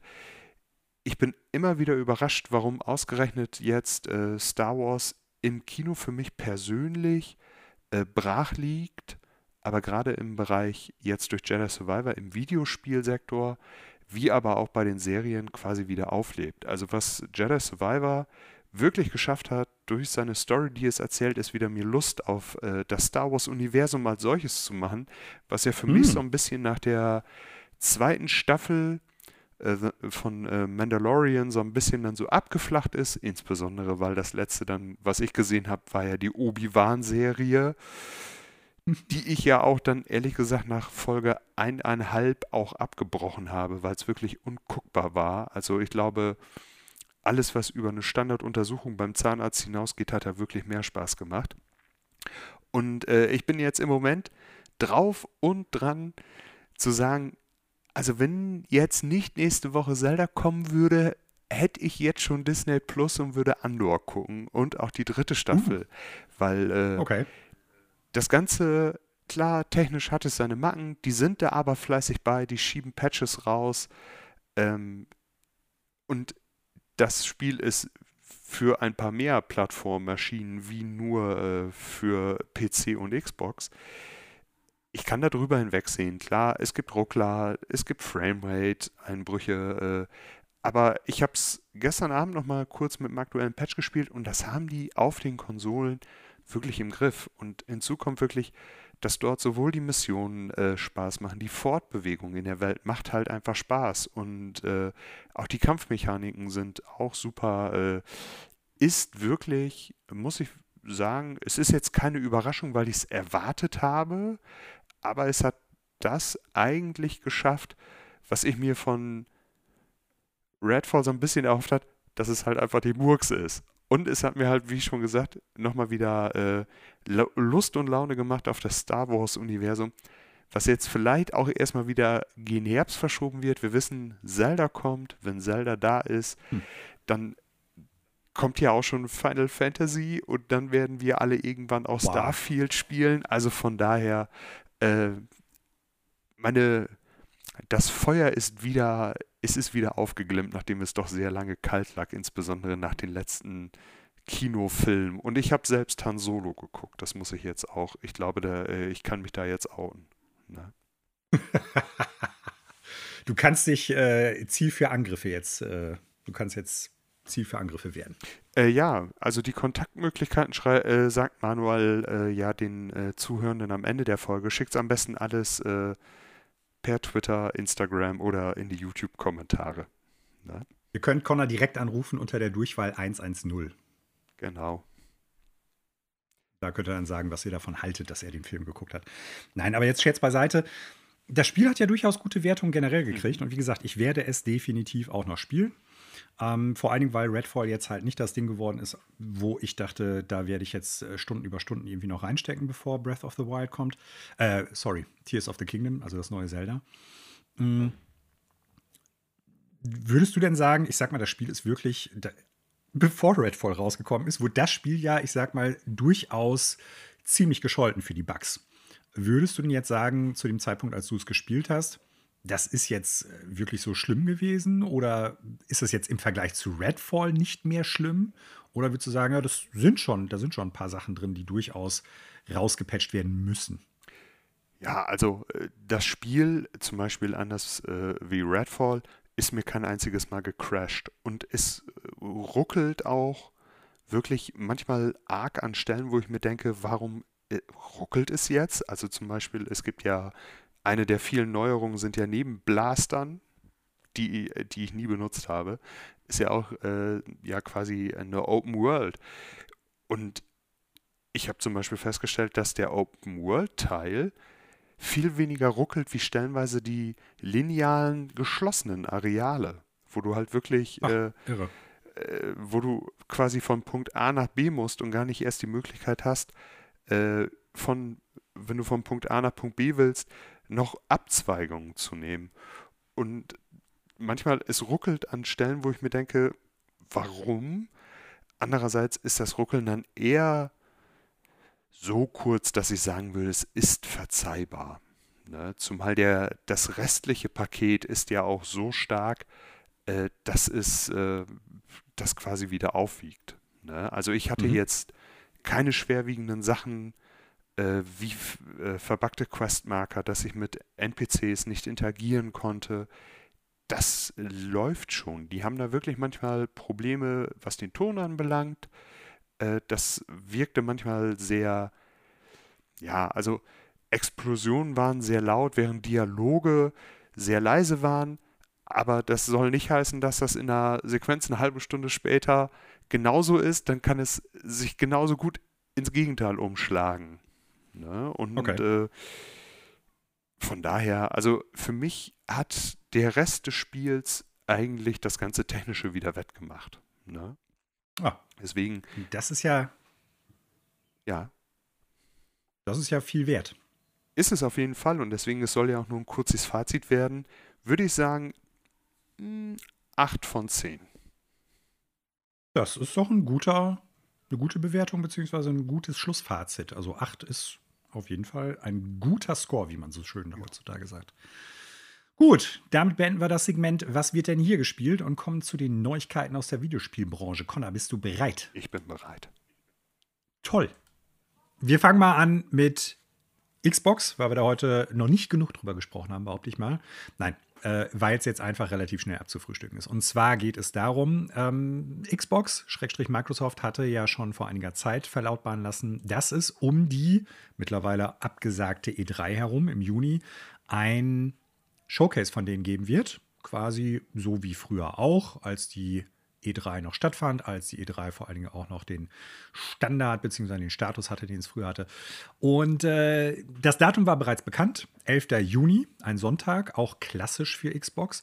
Und äh, jetzt ist klar, dass es halt, ähm, also ist auch klar, um welche Uhrzeit. Und für die Zuhörenden in Deutschland wird es um 7 Uhr tatsächlich am Abend sein, also 19 Uhr. Und äh, ja, im Endeffekt mehr gibt es da gerade gar nicht mehr zu, zu sagen, außer dass natürlich Phil Spencer in dem Podcast, von dem wir eben schon am Anfang der Episode gesprochen hatten, hat verlautbaren lassen. Ja, er freut sich total darauf, das zu zeigen, was wir dann da sehen. Da wird so einiges geben, das wird richtig cool sein und das wird eine gute Show. Und ich meine, interessantes Zeug zeigen tut Microsoft oder Xbox jetzt schon seit zwei Jahren. Die Sachen rausbringen, hm, das ist eher so eine andere Sache. Ne? Wir warten immer noch auf einige Spiele. Aber vielleicht sehen wir dann ja das erste Mal sowas wie Avowed oder Splinter Cell, ach, Splinter Cell sei schon, wie heißt es, Perfect Dark oder so, ne? Ähm, ich glaube es leider nicht, aber wir warten einfach mal ab. So, und damit hat sich im Prinzip die Nachricht auch schon erschöpft. Kurzer Einwurf. Wir dann zu noch, einer. Oh, kurzer Einwurf noch ja. dazu. Ja, gerne. Äh, nach deren Xbox Showcase, also wer es dann äh, geschafft hat, während Phil Spencer noch sämtliche Zähne zubehalten, äh, und die sind ihm nicht ausgefallen. Der ist natürlich anschließend noch eingeladen von Todd Howard, einen äh, tieferen Einblick zu Starfield zu bekommen, was ja direkt im Anschluss stattfinden wird. Also ja. sagen wir es mal so, die beiden direkt hintereinander, das wird echt eine harte Zeit, Manuel. Also ich glaube, da müssen ja. wir wirklich, wenn wir es zusammen gucken, wo, was ich ganz stark hoffe, da werden Davon wir... gehe ich jetzt erstmal äh, aus. Wir werden auf jeden Fall Qualitätspizza essen müssen, damit der Abend wenigstens äh, noch eine schöne Wendung bekommt. Ganz klar. Und je nachdem, wie es halt läuft, äh, was weiß ich, komme ich entweder nach Ippenbüren oder umgekehrt, mir ist halt egal, aber wenn ich nach Ippenbüren komme, vielleicht fahre ich dann mit dem Zug. Und dann erübrigt sich so die Stimmung des Tages dann auch. Ja. Connor grinst. Das können jetzt im Endeffekt die Zuhörenden leider nicht sehen, aber gut. Nee, dann gab es noch äh, eine weitere Ankündigung zu einem der, würde ich mal sagen, mit Sicherheit größten Spiele dieses Jahres und mit Sicherheit auch eins der am meisten erwarteten Spiele als Fortsetzung überhaupt der letzten Jahre. Nämlich Nintendo hat ein Treehouse Live angekündigt zu The Legend of Zelda Tears of the Kingdom. Und zwar einen Tag bevor es erscheinen wird, am 11. Mai wird es, äh, jetzt muss ich mal eben kurz umrechnen, deutsche Zeitrechnung um ähm, Viertel vor, warte mal, ja doch, Viertel vor vier am 11. Mai wird ein Treehouse Live Event stattfinden. Und das bedeutet im Endeffekt, ähm, ja, dass es äh, langen Gameplay, Live-Gameplay-Event äh, dazu geben wird, wo in der Regel früher auch bei Treehouse Live-Sachen oft noch Entwickelnde der jeweiligen Studios dann dabei gewesen sind. Ob da jetzt IGR Numa dann daneben sitzen wird, keine Ahnung. Aber man wird zumindest, ich sag mal, interaktiv ganz viel vom Spiel da sehen können. Ich vermute allerdings trotzdem, Connor, dass man da eher so wieder einen Fokus auf die ganzen Mechaniken, die jetzt neu drin sind, die ja auch IGR Numa vor einigen Wochen in einem speziellen zehnminütigen Video angekündigt und gezeigt hat, sehen wird. Ähm, vielleicht aber auch mehr von der Welt und von dem eigentlichen Aufbau des Spiels. Das würde mich ja ziemlich freuen, auch wenn ich es vorbestellt habe und auch wenn ich es einen Tag später danach dann hoffentlich in der Post liegen haben werde. Also ich werde es mir nicht angucken. Okay. Aus vielerlei Gründe. A, es ist Viertel vor vier, äh, da halte ich noch meinen Schönheitsschlaf. Äh, aber auch, äh, weil ich jetzt momentan äh, mich so, was gerade Tears of the Kingdom oder Tears of the Kingdom, wir wissen es ja immer noch nicht genau, äh, dass wir da, dass ich da so ein bisschen äh, Abstinenz von halte. Also das höchste der Gefühle ist, dass ich mir wirklich die Trailermusik vom letzten Trailer nochmal äh, anhöre, gelegentlich, weil ich den Song super finde. Und mhm. außerdem, äh, wir sind so ein bisschen äh, mit, glaube ich, mit der Zeitrechnung durcheinander gekommen. Weil wenn ich Kann es sein. richtig gelesen und verstanden habe, ist es nämlich so, dass es für uns nämlich am 12. morgens ist, also am Release-Tag um Viertel vor vier. Und der Stream soll 2 Stunden 15 gehen und endet nämlich mit dem Mitternachtsverkauf im Nintendo Store in New York, wenn ich die Meldung richtig verstanden habe. Das heißt, okay. wir haben quasi ein Stream, bis bei uns Release-Tag 6 Uhr morgens ist. Ja, das kann durchaus sein. Wenn ich es richtig verstanden habe, ich äh, will da nichts reininterpretieren, während du das nachguckst, kann ich aber nochmal eben eine kleine Empfehlung dazu ausgeben. Äh, es gibt nämlich, der Stream findet wohl im Nintendo Store in New York statt. Äh, da sind, glaube ich, schon, also ich will es mal, ich will es jetzt nicht als Pilgerstätte bezeichnen, aber ich glaube, da sind vielleicht schon einige auch aus unseren Aufnahmereihen und einige der Zuhörenden schon mal gewesen. Und äh, insbesondere das Video, was ich jetzt ans Herz legen möchte, ist quasi die Trailer-Reaction vom letzten Trailer, wo jemand aus dem Nintendo Store gefilmt hat, wie die Leute auf diesen Trailer reagieren. Und das ist immer nochmal äh, noch was ganz anderes. Also die Leute sind da komplett ausgerastet. Absolut verständlich. Ne? Also ich glaube, dass du erstmal richtig liegst. Das ist quasi Viertel vor vier. Ne, warte mal, wo habe ich das jetzt? Jetzt habe ich das hier wieder weggeklickt. Ich drömpel.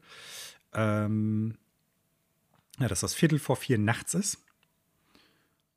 Und davon unabhängig, äh, ja, wäre es dann quasi am 12. Mai, das ist korrekt, also am gleichen Tag, wo es rauskommt. Und äh, ja, ich gebe dir auch nochmal recht, diese Live-Events im Nintendo Store, die gibt es ja häufiger, gerade auch früher zu den E3-Presseveranstaltungen hatte Nintendo das ja auch dann durchaus gemacht oder zu den äh, Nintendo Directs, die dann freigeschaltet worden sind. Und dann zieh dir mal unter Umständen, falls du es nicht auf dem Pin hast, das Reveal, nenne ich es jetzt mal, des Logos zu Metroid Prime 4 rein. Da sind die Leute auch steil gegangen. Und da war es ja nur ein Schriftzug, mhm. nichts mehr. Was, so, ne? äh, ich wusste gar nicht, dass, es, äh, dass diese Trailer da auch gezeigt werden. Ja, ich war auch schon mal in dem Store und ich weiß, da steht eine riesige Videoleinwand drin und äh, es ist total super, da mal gewesen zu sein ich wusste gar nicht, dass es diese Art von Videos dort auch gezeigt werden und ich wusste nicht, dass es die Reaction-Videos gab. Das allererste Video, was ich davon gesehen habe, war, wie ein Charakter aus Persona 5 für Ultimate äh, Smash angekündigt worden ist und ich mir gedacht ja. habe, der Laden explodiert gleich. Ne? Also die Leute sind komplett abgeflippt. Äh, ah. Und machen wir uns nichts vor, das war, ich will jetzt nicht sagen, nur Joker für Smash, aber der Zelda-Trailer. Es war nur Joker für Smash. Es war nur Joker für Smash, aber der Zelda-Trailer, der schiebt das Ganze nochmal in den Orbit. Ne? Und dann solltest du dir, wenn du das noch nicht gesehen hast, äh, ich sag mal, was war das, E3 2005 oder 2004? Oh, da bin ich mir jetzt nicht mehr ganz sicher, den Reveal-Trailer zu Twilight Princess reinziehen. Und da denkst du, jetzt ist überall auf der Welt Frieden und die Leute freuen sich darüber. Es ist äh, Wahnsinn. Ich suche das Video mal raus und werde es dir, ich sag mal, über Discord oder über gerne, Signal gerne. schicken. Äh, weil das ist diese, diese klassische Euphorie, dass Leute sich gegenseitig anstecken und dann immer weiter hochpeitschen, so bei der ganzen Sache. Und das ist ja auch in dem äh, in den Reaction-Videos aus dem Nintendo Store so. So, also, äh, nochmal korrigiert, Connor hat es richtig gesehen, in der Nacht vom 11. auf den 12., also äh, quasi in den Morgenstunden des 12. Mai bei uns zu sehen, beziehungsweise live. Ihr werdet die Aufzeichnung natürlich auf den Nintendo-Seiten am Tag danach auch noch nachmittags und so gucken können, ist ganz klar. Wollt ihr es live sehen, müsst ihr relativ früh oder sehr, also früh aufstehen oder sehr lange wach bleiben, weil es halt wirklich in der Nacht bei uns läuft. Ja, und das ist, äh, ich sag mal so, ein bisschen Trailer-Work hier gewesen, beziehungsweise Showcase-Work. Ähm, das ist von Microsoft bzw. Nintendo angekündigt worden. Jetzt kommen wir mal zu eigentlichen Nachrichten. Wir haben im, oder ich habe im Intro schon darauf hingewiesen, dass ein Spiel in einem Land nicht rauskommen wird, äh, weil es keine Freigabe bekommen hat. Und scheinbar gab es wohl den Versuch, in diesem Spiel oder mit den entwickelten Leuten dieses Spiels äh, zu arbeiten. Hier passt mal auf, macht das anders, dann kann es bei uns rauskommen. Worum geht's? Final Fantasy 16 darf in Saudi-Arabien nicht verkauft werden. Ähm, die dafür zuständige Behörde in Saudi-Arabien hat äh, als Äußerung dazu nur durchgegeben, dass es Inhalte gibt, die in dem Land nicht erlaubt werden und äh, die, ich sag mal, in einer, einer, Intensität oder Häufigkeit vorkommen, die nicht in Ordnung geht für die entsprechende Behörde dort. Äh, die General Commission for Audiovisual Media übersetzt. Jetzt gibt es Spekulationen dazu, worum es eigentlich geht weil äh, das ist im Statement nicht ganz klar. Wir wissen natürlich, ich sage mal, dass es bestimmte kulturelle Ansätze in Saudi-Arabien gibt, die sich sehr, sehr, sehr stark von denen, ich sage mal, in europäischen oder westlichen Ländern halt unterscheiden. Und es gab im Vorfeld auch ein paar ähm, arabisch sprechende Twitter-Nutzer, Nutzerinnen, beziehungsweise Leute, die gesagt haben, ja, also in Final Fantasy 16 scheinen wohl irgendwie LGBTQ-Plus-Thematiken vorzukommen, wo natürlich dann jetzt der vermutliche äh, Zusammenhang hergestellt wird, dass das unter Umständen so ist, dass das deshalb da nicht erscheinen darf. Ne? Und äh, diese Behörde in Saudi-Arabien hat ganz klar und deutlich nochmal gesagt, also wir haben versucht, mit Square Enix zusammenzuarbeiten, um das Spiel doch erscheinen zu lassen, aber Square Enix war nicht gewillt, darauf einzugehen, was wir wollen und deshalb wird das hier verboten. Ja. Und äh, Saudi-Arabien, äh, ultrakonservatives, äh, muslimisch geprägtes Land, ne? eine Monarchie. Und äh, da ist es jetzt natürlich dann nicht weit her zu vermuten, dass das mit diesen LGBTQ-Plus-Inhalten zu tun haben könnte, die ja im Vorfeld auch schon so ein bisschen getweetet worden sind von Leuten da. Ne? Da sind wir an so einem Punkt, wir haben da früher schon mal drüber gesprochen, Saudi-Arabien, gerade durch äh, das Königshaus und durch den Private Investment Fund, versucht sich momentan immer stärker oder schon seit zwei Jahren immer stärker in die Videospielbranche einzukaufen und macht das de facto auch. Und dann sind wir natürlich am Punkt, gut, welche Einflussnahme versucht denn dieses Land dann unter Umständen auch zu haben? Und dann haben wir es jetzt hier damit zu tun, dass sie gesagt haben, da sind Inhalte drin, die wir nicht wollen und deshalb wird das Spiel nicht hier erscheinen. Das ist natürlich dann, ich sag mal, so dieser Aspekt, den Daniel und ich früher schon mal hatten. Das könnte dann natürlich so ein erster Hinweis darauf sein, in welche Richtung so eine Einflussnahme dann durch Saudi-Arabien bei irgendeiner Videospielfirma kommen könnte. Und das wäre natürlich dann durchaus sehr bedenklich. Es ist insbesondere äh, traurig, wenn man sich überlegt, dass wir äh, in A, in welchem Jahr wir leben und äh, B, dass wir oder dass die Welt dort damals noch gemeinsam Fußball gespielt hat und man sich dann, äh, dann doch so, ach so, weltoffen gegeben hat, ähm, ist ein bitter, ist auf jeden Fall eine bittere Pille, die da zu schlucken ist. Gleichzeitig aber auch ein, ein guter Schritt von Square Enix, da nicht einzuknicken, finde ich, weil äh, ja. auch wenn sich in Saudi-Arabien, äh, ohne jetzt zu wissen, wie groß dort äh, die, die Gamer-Basis ist, ähm, die wird auch nicht klein sein und äh, auch die werden, äh, es ist die Videospielbranche, die werden auch nach Geld und Zahlen gucken. Äh, da einfach jetzt zu sagen, wir knicken da nicht ein, das bleibt da jetzt einfach drin, das stimmt mich wenigstens äh, diesbezüglich ein bisschen positiv. Ja, also das denke ich auch. Wir werden halt gucken müssen, wie nachhaltig das Thema da überhaupt drin ist, auf welcher Ebene das überhaupt thematisiert wird. Ähm, soweit ich informiert bin, ist halt Homosexualität auf jeder Ebene, in jeder Form in Saudi-Arabien absolut verboten. Ich glaube sogar, aber da bin ich jetzt nicht ganz sicher, ich wirklich auch mit drakonischen Strafen verbunden. Ich glaube teilweise sogar wirklich Todesstrafe oder sowas. Ähm, ja, du hast gerade gesagt, in was für ein, also in welchem Jahr wir leben. Klar, ich glaube, das hat jetzt gar nichts mit Saudi-Arabien per se zu tun, aber die grundlegenden Thematiken, dass Menschen halt, ich sag mal, aufgrund solcher ähm, Lebensumstände, aufgrund solcher Persönlichkeits, äh, ja, Inhalte ist der falsche Ausdruck, auf so, aufgrund solcher Charakteristika und Persönlichkeitsmerkmale im weitesten Sinne halt schlecht behandelt werden, äh, weniger Chancen haben im Leben, teilweise Repressalien zu erleben haben und, und, und. Klar, das ist jetzt dann unter Umständen so das Extrembeispiel in solchen Ländern, aber machen wir uns nichts vor. Ich glaube, dass das auch in Deutschland immer noch nicht an dem Punkt ist, den wir uns als Gesellschaft eigentlich vorgaukeln. Ne? Also ich glaube, wir sind noch nicht die offene Gesellschaft, die eigentlich wir glauben zu sein. Und ähm, klar, es ist ein riesen Spannungsfeld zwischen dem, wie Menschen aus der LGBTQ-Plus-Community hier in Deutschland leben können und halt in Saudi-Arabien oder vergleichbaren Ländern. Aber auch da möchte ich zumindest nochmal darauf hinweisen, dass es auch hierzulande noch viel zu tun gibt, glaube ich. Absolut. Es ist aber allerdings traurig, wenn man sieht, Saudi-Arabien, äh, wenn man die Bilder sieht, denkt man sich, ja, die Gebäude kommen aus 2023, aber scheinbar ist die Denkweise der Leute, die da drin wohnt, immer noch 1813. Also das ja. äh, ist nun mal leider so. Traurig, dass es sowas heute noch gibt. Aus unserem westlichen Blickwinkel heraus ganz klar. So, ne? Und wenn man das jetzt irgendwie versucht, davon zu lösen, meines Erachtens nach, und dann halt irgendwie sagt, ja gut, kultureller Einschlag und Religiosität ist irgendwie eine wichtige Sache für die Menschen. Ähm, ich würde schon sagen, dass halt Menschenrechte das übersteigen sollen. So, ganz klar. Ja, egal in welchem Land man lebt. Aber gut, so unterschiedlich sind die Länder und die Kulturen. Aber es bleibt spannend, welche Einflussnahme dann vielleicht Saudi-Arabien oder der Private Investment Fund oder das Königshaus in Saudi-Arabien dann auch aktiv bei den Firmen irgendwie versuchen wird, die denen zu teilen, äh, zum Teil oder wie bei SNK zum Beispiel auch komplett gehören. Ja, und das ist dann natürlich sehr bedenklich. Ja, kommen wir zum nächsten Thema. Und da haben wir eine Sache, die, äh, ich sag mal, auch nicht wirklich toll ist. Nein, nicht wirklich, die einfach schlecht ist, ganz klar.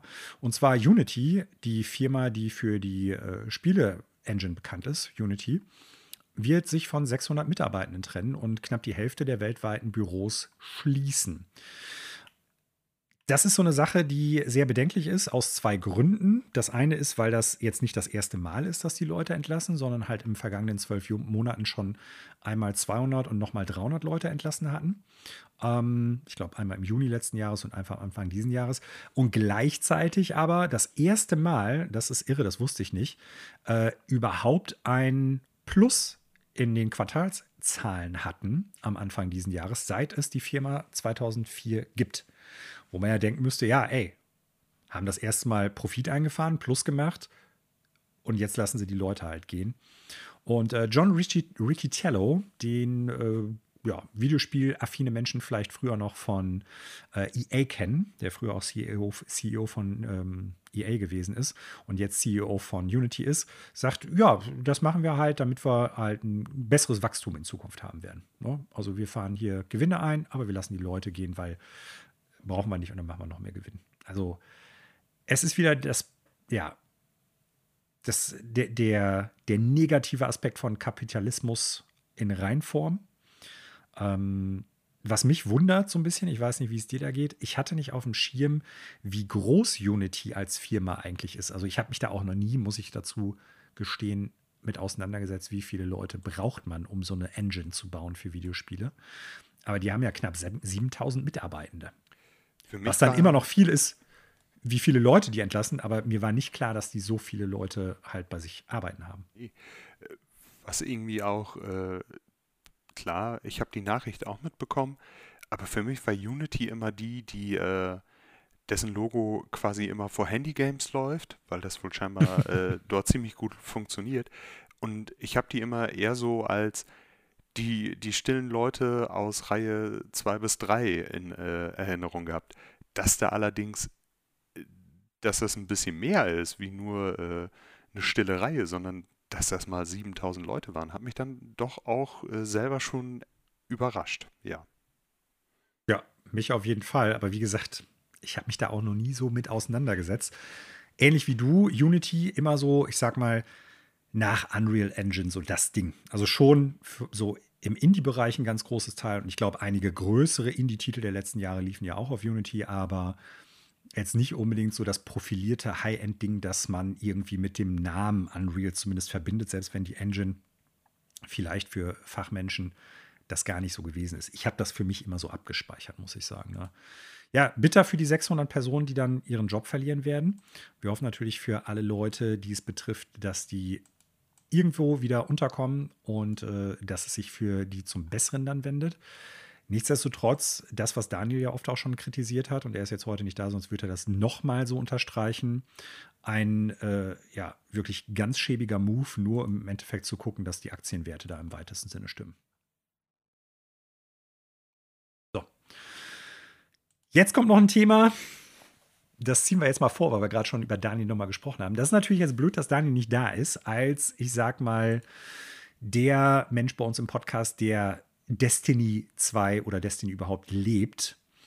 Mm, denn er hätte da mit Sicherheit sehr viel mehr zu sagen können. Bungie, die Entwickler von Destiny 2, haben angekündigt, dass der äh, Preis des Season Passes, also wie viel das kostet, angehoben wird. Nämlich von der Ingame-Währung von 1000 Silber auf 1200 Silber. Und ich habe dann erst so gedacht, ja gut, was bedeutet das jetzt? Und dann habe ich mal geguckt, was im Endeffekt äh, das kostet, wenn du es jetzt halt in Echtgeld umsetzt. Und äh, es ist wohl so, wenn ich das jetzt richtig verstanden habe, und bitte, liebe Zuhörer, korrigiert uns oder korrigiert mich, wenn ich das falsch sehe. Daniel, du natürlich auch. Ähm, es gibt zwei Pakete, die man kaufen kann, also mit Echtgeld, einmal 500 Silber und 1100 Silber. Und 500 kosten dann äh, 4,99 Dollar und äh, 1100 Silber 9,99 Dollar. Ich versuch, vermute mal, dass es so das Äquivalent dann auch in Euro sein dürfte, umgerechnet. Was bedeutet, wenn man jetzt 1200 Silber bezahlen muss, dann muss man eigentlich automatisch zweimal das kaufen. Und zwar einmal das äh, für 9,99 und für 4,99. Vorher hätte sie halt mit einem Paket das normal machen können. Und ich vermute mal, ich weiß nicht, wie es dir da geht, das ist auch der Grund, warum die gesagt haben, wir machen das. Ne? So im Sinne von, das ist nicht so super viel mehr, was du halt in-game bezahlst, von 1000 auf 1200. Aber du bist jetzt halt genötigt, automatisch ein 500 Silberpaket und ein 1100 Silberpaket zu kaufen. Oder dreimal das Silberpaket, ne? wo du dann halt knapp 15 Dollar ausgeben musst. Du bleibst sehr wahrscheinlich dann noch ein bisschen Geld schuldig, aber vielleicht bauen die dann ja auch darauf, dann kaufst du noch ein paar Cosmetics oder irgendwelche ja. anderen Sachen. Ne? Und das ist so. Die 300 Silber über hat dann kann man sich ja noch äh, den Astraltiger kaufen. Also äh, Daniel, Dan, Daniel sitzt jetzt wahrscheinlich, dem ist gerade vor Schreck der Beachball an Kimmys Pool aus der Hand gerutscht. Irgendwo wurde die ja. Macht erschüttert. Irgendwer hat gerade Halbwissen über Destiny 2 geschüttet. Und der Season Pass ist teurer geworden. ja, also klar, man sagt, alles wird teurer, alles wird teurer, aber wenn ich eins immer über diesen Season Pass von Destiny höre oder auch über die Erweiterung, dann war es äh, ja nicht immer so, dass die so gut beleumundet waren. Und jetzt einfach zu sagen, ja gut, das gibt es halt immer noch, aber wir wollen da mehr Geld für haben, in einem nicht sehr transparenten, mit einer nochmal einer zusätzlichen, sehr intransparenten eigentlichen Preiserhöhung als solches, weil du kannst ja nicht das passende Silberpaket kaufen, sondern musst eins drüber nehmen. Das ist ehrlich gesagt ja, also wenig verständlich, ich mein, aber ich glaube, das ist der Zahn oder das ist halt einfach jetzt die Zeit dafür, weil klar, alles wird teurer, aber auch im Bereich der Videospiele. Äh, wir haben nächste Woche mit Tears of the Kingdom haben wir das erste Spiel von Nintendo, was 10 Euro mehr kostet. Redfall war auch Stimmt. eins der ersten Spiele oder ist das erste Spiel, was von Microsoft, äh, ja. von Microsoft, was jetzt auch 10 Euro mehr kostet. Wohingegen Sony ja schon von dem Wechsel zu PS4 auf PS5 gesagt hat, unsere Spiele kosten mehr. Ich glaube, das ist jetzt halt einfach unausweichlich. Ne? Dass das halt einfach ja. weiter in die Höhe schießen wird. Ich finde es halt nur so ein bisschen, ich meine, vielleicht werden sie das auch nachpatchen. Und vielleicht gibt es ja auch die Möglichkeit, und ich habe das jetzt noch nicht geschnallt, dass du den exakten Betrag dann halt irgendwie für den Season Pass nur bezahlen musst. Ne? Also nicht 15 Dollar, sondern dann theoretisch umgerechnet 12 Dollar oder so. Keine Ahnung. Soweit ich das jetzt nachvollziehen konnte, scheint das nicht so zu sein. Aber ähm, wenn das so ist, dass du halt nicht den exakten Betrag bezahlen musst, so, dann ist das für mich schon was anderes als eine ich sag mal, Preiserhöhung an sich, weil alles teurer geworden ist oder weil die Inflation irgendwie so gegensteuert oder sowas, sondern dann geht es wirklich darum, wir wollen einfach, dass Leute mehr Geld auf unserem Destiny-Konto halt liegen haben, weil das geben die dann auch irgendwann sehr wahrscheinlich aus. So.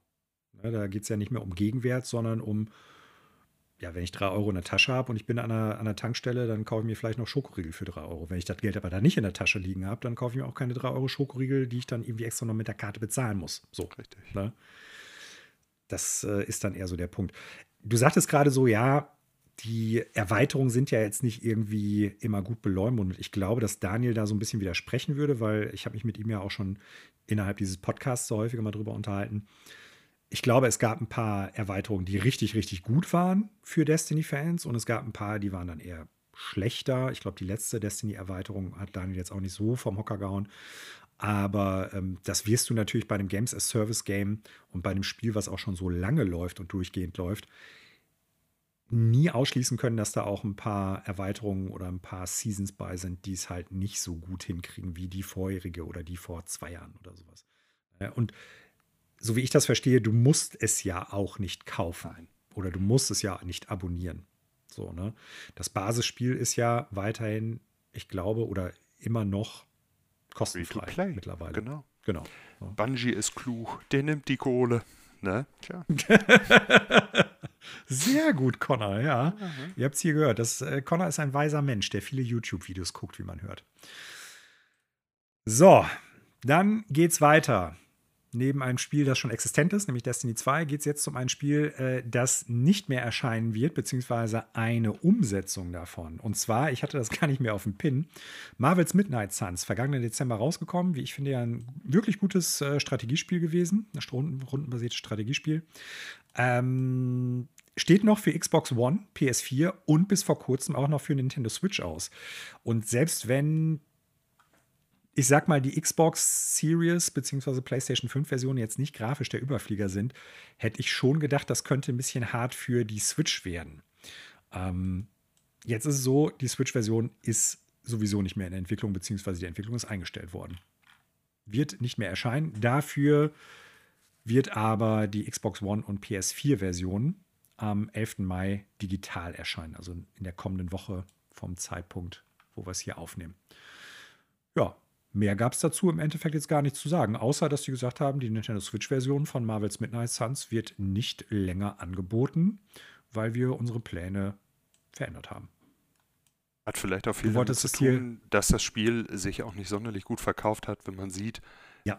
wie das preislich bereits reduziert ist und dass es eigentlich äh, allgemein in, in meiner Wahrnehmung kaum stattgefunden hat. Es gab Drei Tage vorher gab es eine Berichterstattung, eine Woche danach gab es noch eine Berichterstattung und danach war das Ganze halt auch wieder verschwunden. Und ich glaube, wenn sich das auf den anderen Konsolen auch äh, richtig gut verkauft hätte, dann hätten die das auch noch für die Switch rausgebracht, weil äh, dort hast du halt einfach wirklich nochmal den Faktor, dass du dort halt einfach eine hohe Nutzerbasis hättest, die du ansprechen könntest. Ich glaube, das rechnet sich halt einfach nicht. Ja. Ne? Ich glaube das auch. Und darüber hinaus das ist ja so ein missionsbasiertes Design für das Spiel. Das bietet sich eigentlich, mal an, von der technischen ja. Komponente abgesehen, wirklich für Switch an, weil du es da natürlich dann auf dem Fernseher spielen kannst, aber du kannst es halt auch mitnehmen und dann kannst du halt so eine Mission relativ gut durchzocken. Ähm, es ist ein super Spiel, keine Frage, aber irgendwie leider nicht der Erfolg gewesen, trotz der Marvel-Lizenz, was echt irre ist. Aber Ähnlich haben wir bei Anthem, ach nicht bei Anthem, witziger freudscher Versprecher, bei äh, Marvels Avengers gesehen. Ja, auch da konnte die Marke im Prinzip das Spiel nicht retten. Und Midnight Suns ist für das Genre definitiv das bessere Spiel im Vergleich zu Marvels The Avengers. Ja, wenn ihr darauf gewartet habt, liebe Zuhörende, tut uns leid, aber auf der Switch werdet ihr es nicht mehr spielen können. Wenn ihr eine andere Konsole habt, vielleicht wäre das eine Idee, um zu wechseln. So, ich gucke noch mal eben ganz schnell. Äh, was haben wir als nächste Nachricht? Ach ja, genau, hier. Wir gehen zu einem ja, Publisher über, der in einem Riesengeflecht von anderen Firmen in einem großen Konglomerat drin steckt und sich vor, ich glaube, ein paar Monaten erst auch umbenannt hat, nämlich PlayOn, die früher Koch Media hießen. Äh, ein ein Teil des riesen äh, Videospiel-Imperiums von Embracer ist und unter denen wiederum mehrere einzelne Sparten halt verortet waren, nämlich Deep Silver, Prime Matter und Ravenscourt. Und Playern gibt bekannt, dass die jetzt diese drei Sparten aufstückeln werden und im Endeffekt das alles nur noch unter Playern rauskommen soll. Ähm, es gibt also eine neue Struktur und ja, wie das natürlich so oft bei solchen Umstrukturierungen äh, einhergeht, scheinbar wird es da auch ein paar Jobs geben, die dann leider ähm, nicht mehr notwendig sind. Aber ich muss ganz ehrlich sagen, ich habe das früher schon nicht verstanden, auch bei Embracer selber, dass die sagen, ey, wir haben diese Tausenden von Firmen, die wiederum Unterfirmen haben und diese Marke liegt bei der Firma, bringen das raus und weil das ein leicht anderes Genre ist, bringt das eine andere Firma raus. Also nicht, dass ich jetzt sage, das ist gut, weil wie gesagt, Leute werden ihren Job da verlieren. Aber zumindest von der Struktur her macht das für mich als Laie mehr Sinn zu sagen, ey, im Prinzip haben wir eine Marke, das ist PlayOn und alle Studios, die jetzt dazugehören und alle Marken, die wir darunter vereinigt haben, bei den anderen drei Sparten bringen wir jetzt so selber raus. Es ist, äh, ja, es heißt, klar, es, es gibt Entlassungen, aber in dem Artikel, das Ganze basiert auf ein, äh, auf ein Sheet aus einer Präsentation, die der Seite Games Industry zugespielt worden ist. Da ist die Rede von fünf bis sechs Personen, wenn ich das richtig gelesen hatte. Manuel, korrigiere mich, wenn ich falsch liege.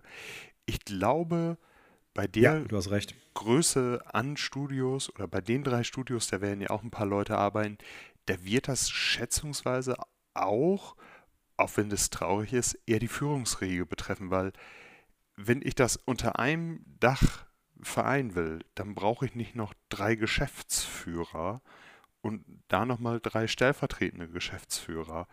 Also ich glaube, es macht Sinn, das Ganze zu bündeln, aber, und das ist, hört sich jetzt echt hart an, es macht dann vielleicht auch Sinn, sich dann wirklich nochmal zu überlegen, brauchen wir für eine Marke drei Geschäftsführer? Ne? Ja, das ist nochmal ein guter Punkt, Connor. Ich habe es gerade nochmal nachgeguckt, du hast recht. Fünf bis sechs Personen. Erstmal, ich meine, das kann natürlich sein, dass da auch noch mehr folgen. Das wissen wir noch nicht. Das ist jetzt erstmal die offizielle Nachricht von PlayOn. Ähm, und das würde eher darauf hinweisen, bei knapp 2000 Mitarbeitenden, dass es da wirklich eher um Managementpositionen geht. Das äh, ist so. Ja, macht es nicht unbedingt besser, weil auch da, nur weil die Leute dann irgendwo im Management waren, heißt das ja nicht, dass die einem egal sein sollten. Aber es, wenn wir gerade eben bei Unity über 600, 600. Personen gesprochen haben, äh, dann wird das eher weniger die Management-Sparte be betreffen. Zumindest nicht auf einer Ebene, die, äh, ich sag mal, dann sich so wie bei PlayOn jetzt hier niederschlägt. Ne? Wie gesagt, ich glaube, grundsätzlich macht das auf allen Ebenen Sinn, weil ich habe das auch, die haben ja Prime Meta vor knapp zwei Jahren erst angekündigt. Da habe ich schon nicht verstanden, warum die im Prinzip dann nochmal so ein Sublabel aufmachen. Damals haben sie gesagt, das soll dann eher so ein bisschen, ich sag mal, Spiele für den Enthusiastenmarkt sein, wie man teilweise auch sagt, so Core-Games oder Hardcore-Games. Ne? Ähm, ich weiß nicht, vor allem mit dem neuen Branding von Koch Media, dass sie jetzt Play-On heißen, macht es auch mehr Sinn. Dann haben die ja nicht mehr diese, diese Auseinandersetzung, dieses Label ist jetzt nur für diese Sorte da, das für das und das für das glaube, das braucht man heutzutage gar nicht mehr notwendigerweise. Passend dazu möchte ich vielleicht noch eine, eine kleine Cook-Empfehlung reinwerfen, wenn man mal eine mhm. halbe mhm. Stunde mhm. Zeit hat. IGN hat zum Aufnahmezeitpunkt vorgestern ein Video rausgebracht, wo mhm. nämlich nochmal die Entwickler von Dead Island 2 zu Wort kommen. Dauert so circa 30 Minuten. Habe ich gesehen. Ja. Und äh, das ist jetzt nicht, ist keine tiefgreifende Dokumentation, aber wenn man mal Leute sehen will, die wirklich Feuer und Flamme sind für das, was die tun und ich glaube, ich habe noch nie so einen netten Menschen. Also der Mann wirkte sehr nett in dem Video und erzählt halt wirklich absolut überzeugt mit einem Feuer in sich, wie er diese Flash Engine erschaffen hat und er redet und er ist Feuer und Flamme und man sieht zeitgleich, was er da entwickelt hat und zwar wirklich die grausigsten Taten, die du da anstellen kannst. ähm, dann war ich auch wirklich so, wow. Einerseits will ich mit dem Typen Bier trinken, andererseits eher im Hellen. Also es ist wirklich, äh, ja, ist vielleicht jetzt auch noch so ein bisschen der Dead Island 2 Fluch, weil man da auch so ein bisschen auf die, äh, auf die kritische Hinter- oder die äh, wirklich nicht sehr gute Entwicklungsgeschichte hingeht. Das Ganze ist ja mehrmals neu gestartet worden und ist dann ja letztendlich dort gelandet, wo es ist und ist ja auch äh, mittlerweile draußen und auch wohl gut beleumundet. Ich werde es auch nochmal spielen. Aber ich glaube, äh, der ganzen Marke, der weht so ein kleiner Fluch mit an, weil äh, jetzt ist mm. das mhm. Studio auch von äh, den Strukturierungsmaßnahmen betroffen. Ne? Ja. Ja, sehr viel besser geworden, als ich es tatsächlich erwartet hatte. Also Absolut. nicht mal nur, nicht, dass es ein Totalausfall hätte werden können oder sollen so, was mich jetzt zwar auch nicht gewundert hätte, aber es ist ja wirklich, das hat solide Wertung gekriegt, das mhm. muss man ganz klar und deutlich sagen. Ne? Ja. Ich hatte es dir ja auch diese Tage schon geschrieben, als ich Redfall gespielt hatte, habe ich mich immer wieder dabei erwischt und habe mir gedacht, ey, ganz ehrlich, warum spielst du nicht Dead Island 2? Das wird wahrscheinlich das ja. bessere und spaßigere Spiel sein. Hättest du mich das vor ich sag mal, Anfang des Jahres, als beide Spiele noch nicht raus waren, hättest du mir das irgendwie gesagt, hätte ich gesagt, ja klar, Connor, sicher. Mhm. So, und letzte Nachricht für heute. Connor, was, äh, ich meine, jetzt kennst du die Nachricht, dementsprechend kann ich das natürlich nur schlecht irgendwie sagen, sonst hätte ich natürlich wieder irgendwie gerne die Frage gestellt. Ein erfolgreiches Spiel muss wie viel Einheiten absetzen, Connor? Also, vielleicht habe ich gerade auf die Übersicht geschielt und ich finde diese Zahl, die dort genannt wird, ja. Äh, die finde ich unrealistisch. Äh, es geht ja darum, dass Capcom von äh, dem neuen Street Fighter Teil einen Verkaufserfolg erwartet in Höhe von 10 Millionen Einheiten. Ja. Und Verrückt. sagen wir es mal so, ich glaube, die kommen relativ schnell auf den Boden der Tatsachen wieder zurück, weil ich halte 10 Millionen für eine sehr hohe Summe und dann auch für ein Street Fighter Spiel. Ja, ich grundsätzlich auch. Man muss dazu sagen, wir beide sind jetzt keine großen Fighting Game Leute oder irgendwie in der Community drin oder so. Ähm, gleichzeitig hat mich gewundert, dass im gleichen Interview, also wir haben die Nachricht über videogameschronicle.com, dass äh, im gleichen Interview oder im gleichen Statement Haruhiro Tsujimoto gesagt hat, dass Street Fighter V sich auch über sieben Millionen Mal verkauft hat. Und dass die Serie erfolgreich ist, habe ich nie in Frage gestellt. Aber gerade fünf, falls du dich zurückerinnerst, war ja durchaus sehr kontrovers damals besprochen worden durch die Art und Weise, wie das Roster gebaut war.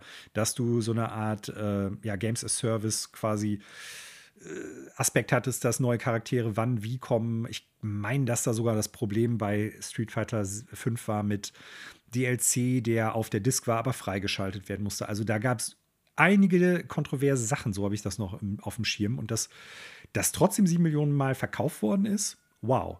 Ich meine, 6 sieht jetzt aus wie ein gutes Spiel. Ich habe ja auch schon gesagt, nach der letzten Präsentation dieser Arten, also dass ich mir das auf jeden Fall reinziehen werde. Ähm, ob das für 10 Millionen Einheiten reicht, vor allen Dingen die, die dann innerhalb der nächsten knapp drei Jahre dann verkaufen wollen. Hm, vielleicht sind die ein bisschen, ja, zu verwöhnt worden von sowas wie Monster Hunter, was erst auch eigentlich ein Nischentitel gewesen ist und dann mit World so unfassbare Verkaufszahlen hingelegt hat und auch später bei Rise, beim Nachfolger, immer noch saugute Verkaufszahlen, obwohl das am Anfang nur für eine Konsole rausgekommen ist, nämlich die Switch. Vielleicht gehen die davon aus, wenn wir halt bestimmte Neuerungen reinbringen, bestimmte Sachen, die halt auch nicht Fighting Game Fans dann irgendwie interessieren könnten, dann verkaufen wir halt ein paar Millionen Einheiten mehr. Und ich kann zumindest sagen, bei mir hat das ja funktioniert. Dieser Open World Aspekt, den die da drin haben, beziehungsweise dieses, dieses Singleplayer-Kampagnen-Ding. Das ist das, warum ich es mir kaufen werde. Nicht, weil ich jetzt online mit irgendwelchen, keine Ahnung, Freaks mich messen möchte, weil da brauche ich eh nicht anfangen. So. Nee, machen wir uns auch nichts vor. Wir haben da auch ehrlich gesagt keine Schnitte gegen. Also wir Nein. sind ja, äh, wir sind in dem Genre nicht drin und ich für mich persönlich kann sagen, dass ich da selbst mit meinen 33 Jahren nicht mehr äh, die Bewegungsfähigkeit und Schnelligkeit in meinen äh, Daumen hätte, um dort die passenden äh, Tasten schneller zu drücken wie der Gegenüber. Und ja. Äh, das wird sich gut verkaufen. Ob sich das 10 Millionen Mal, also nochmal 3 Millionen Mal mehr wie der Vorgänger, puh, das, äh, sind auf jeden Fall hochgestochene Zahlen. Ne? Würde ich auch so sehen. Aber mal sehen, vielleicht klappt es ja, müssen wir abwarten. Ziele kann man immer haben. Ne? Ja, genau. So, und damit sind wir am Ende des Podcasts angekommen, Connor. Was sagst du? Gut? Schlecht? Geht so? Ja, also ich würde sagen, äh, in Summe eine kürzere Folge, auch wenn Bin viele gut. der Themen also ich finde es gut, dass wir so kurz sind. Ich fand, wir hatten stellenweise leider ein paar traurige Themen, immer wenn es um so Entlassungen geht oder auch wir leider mal was Schlechtes gespielt haben. Mhm. Äh, muss ich allerdings sagen, insgesamt, es wird nicht langweilig in der Branche. Ne? Nein, nein, das auf gar keinen Fall. Und es stehen weiterhin auch viele interessante Spiele ins Haus. Das muss man ganz klar sagen. Wir werden dieses Jahr äh, noch über einige Spiele sprechen können, mhm. auf die ich mich und äh, ich glaube bei dir, bei Basti, bei Daniel und natürlich auch bei Marco, der zwischendurch zu Gast ist, äh, durchaus Vorfreude herrscht jeweils, glaube ich.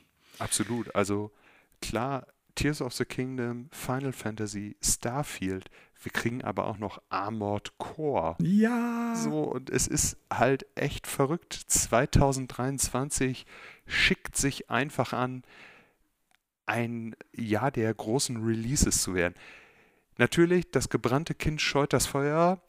Ich bin jetzt erstmal so ein bisschen vorsichtig, was Redfall anbelangt, aber ich bin auch so ein bisschen positiv gespannt auf Tears of the Kingdom.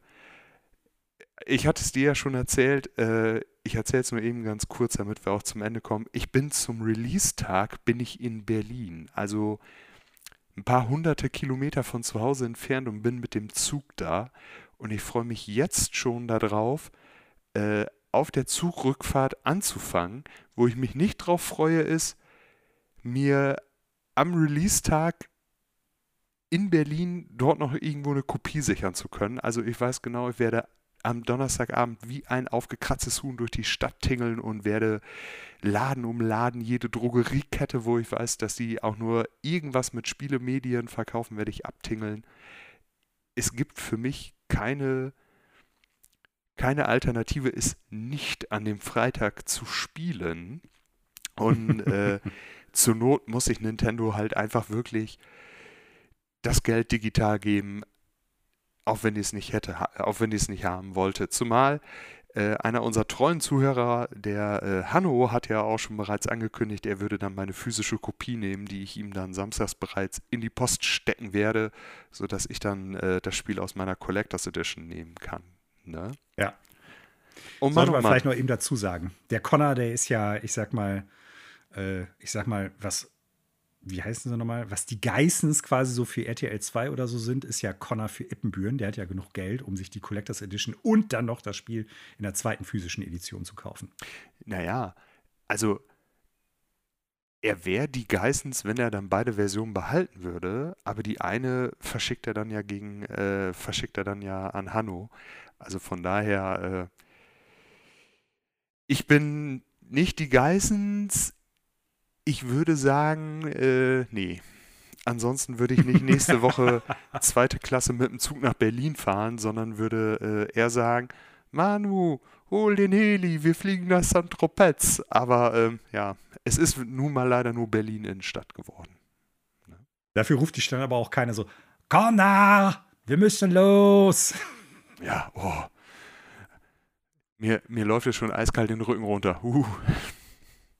Ja, liebe Zuhörenden, wir sind am Ende des Podcasts angekommen. Wir entlassen Connor aus seiner, äh, ich sag mal, Zelda Tears of the Kingdom Vorfreude. Beziehungsweise die können wir ihm ja gar nicht nehmen, er wird die beibehalten. Wir hoffen, es hat euch wieder gefallen.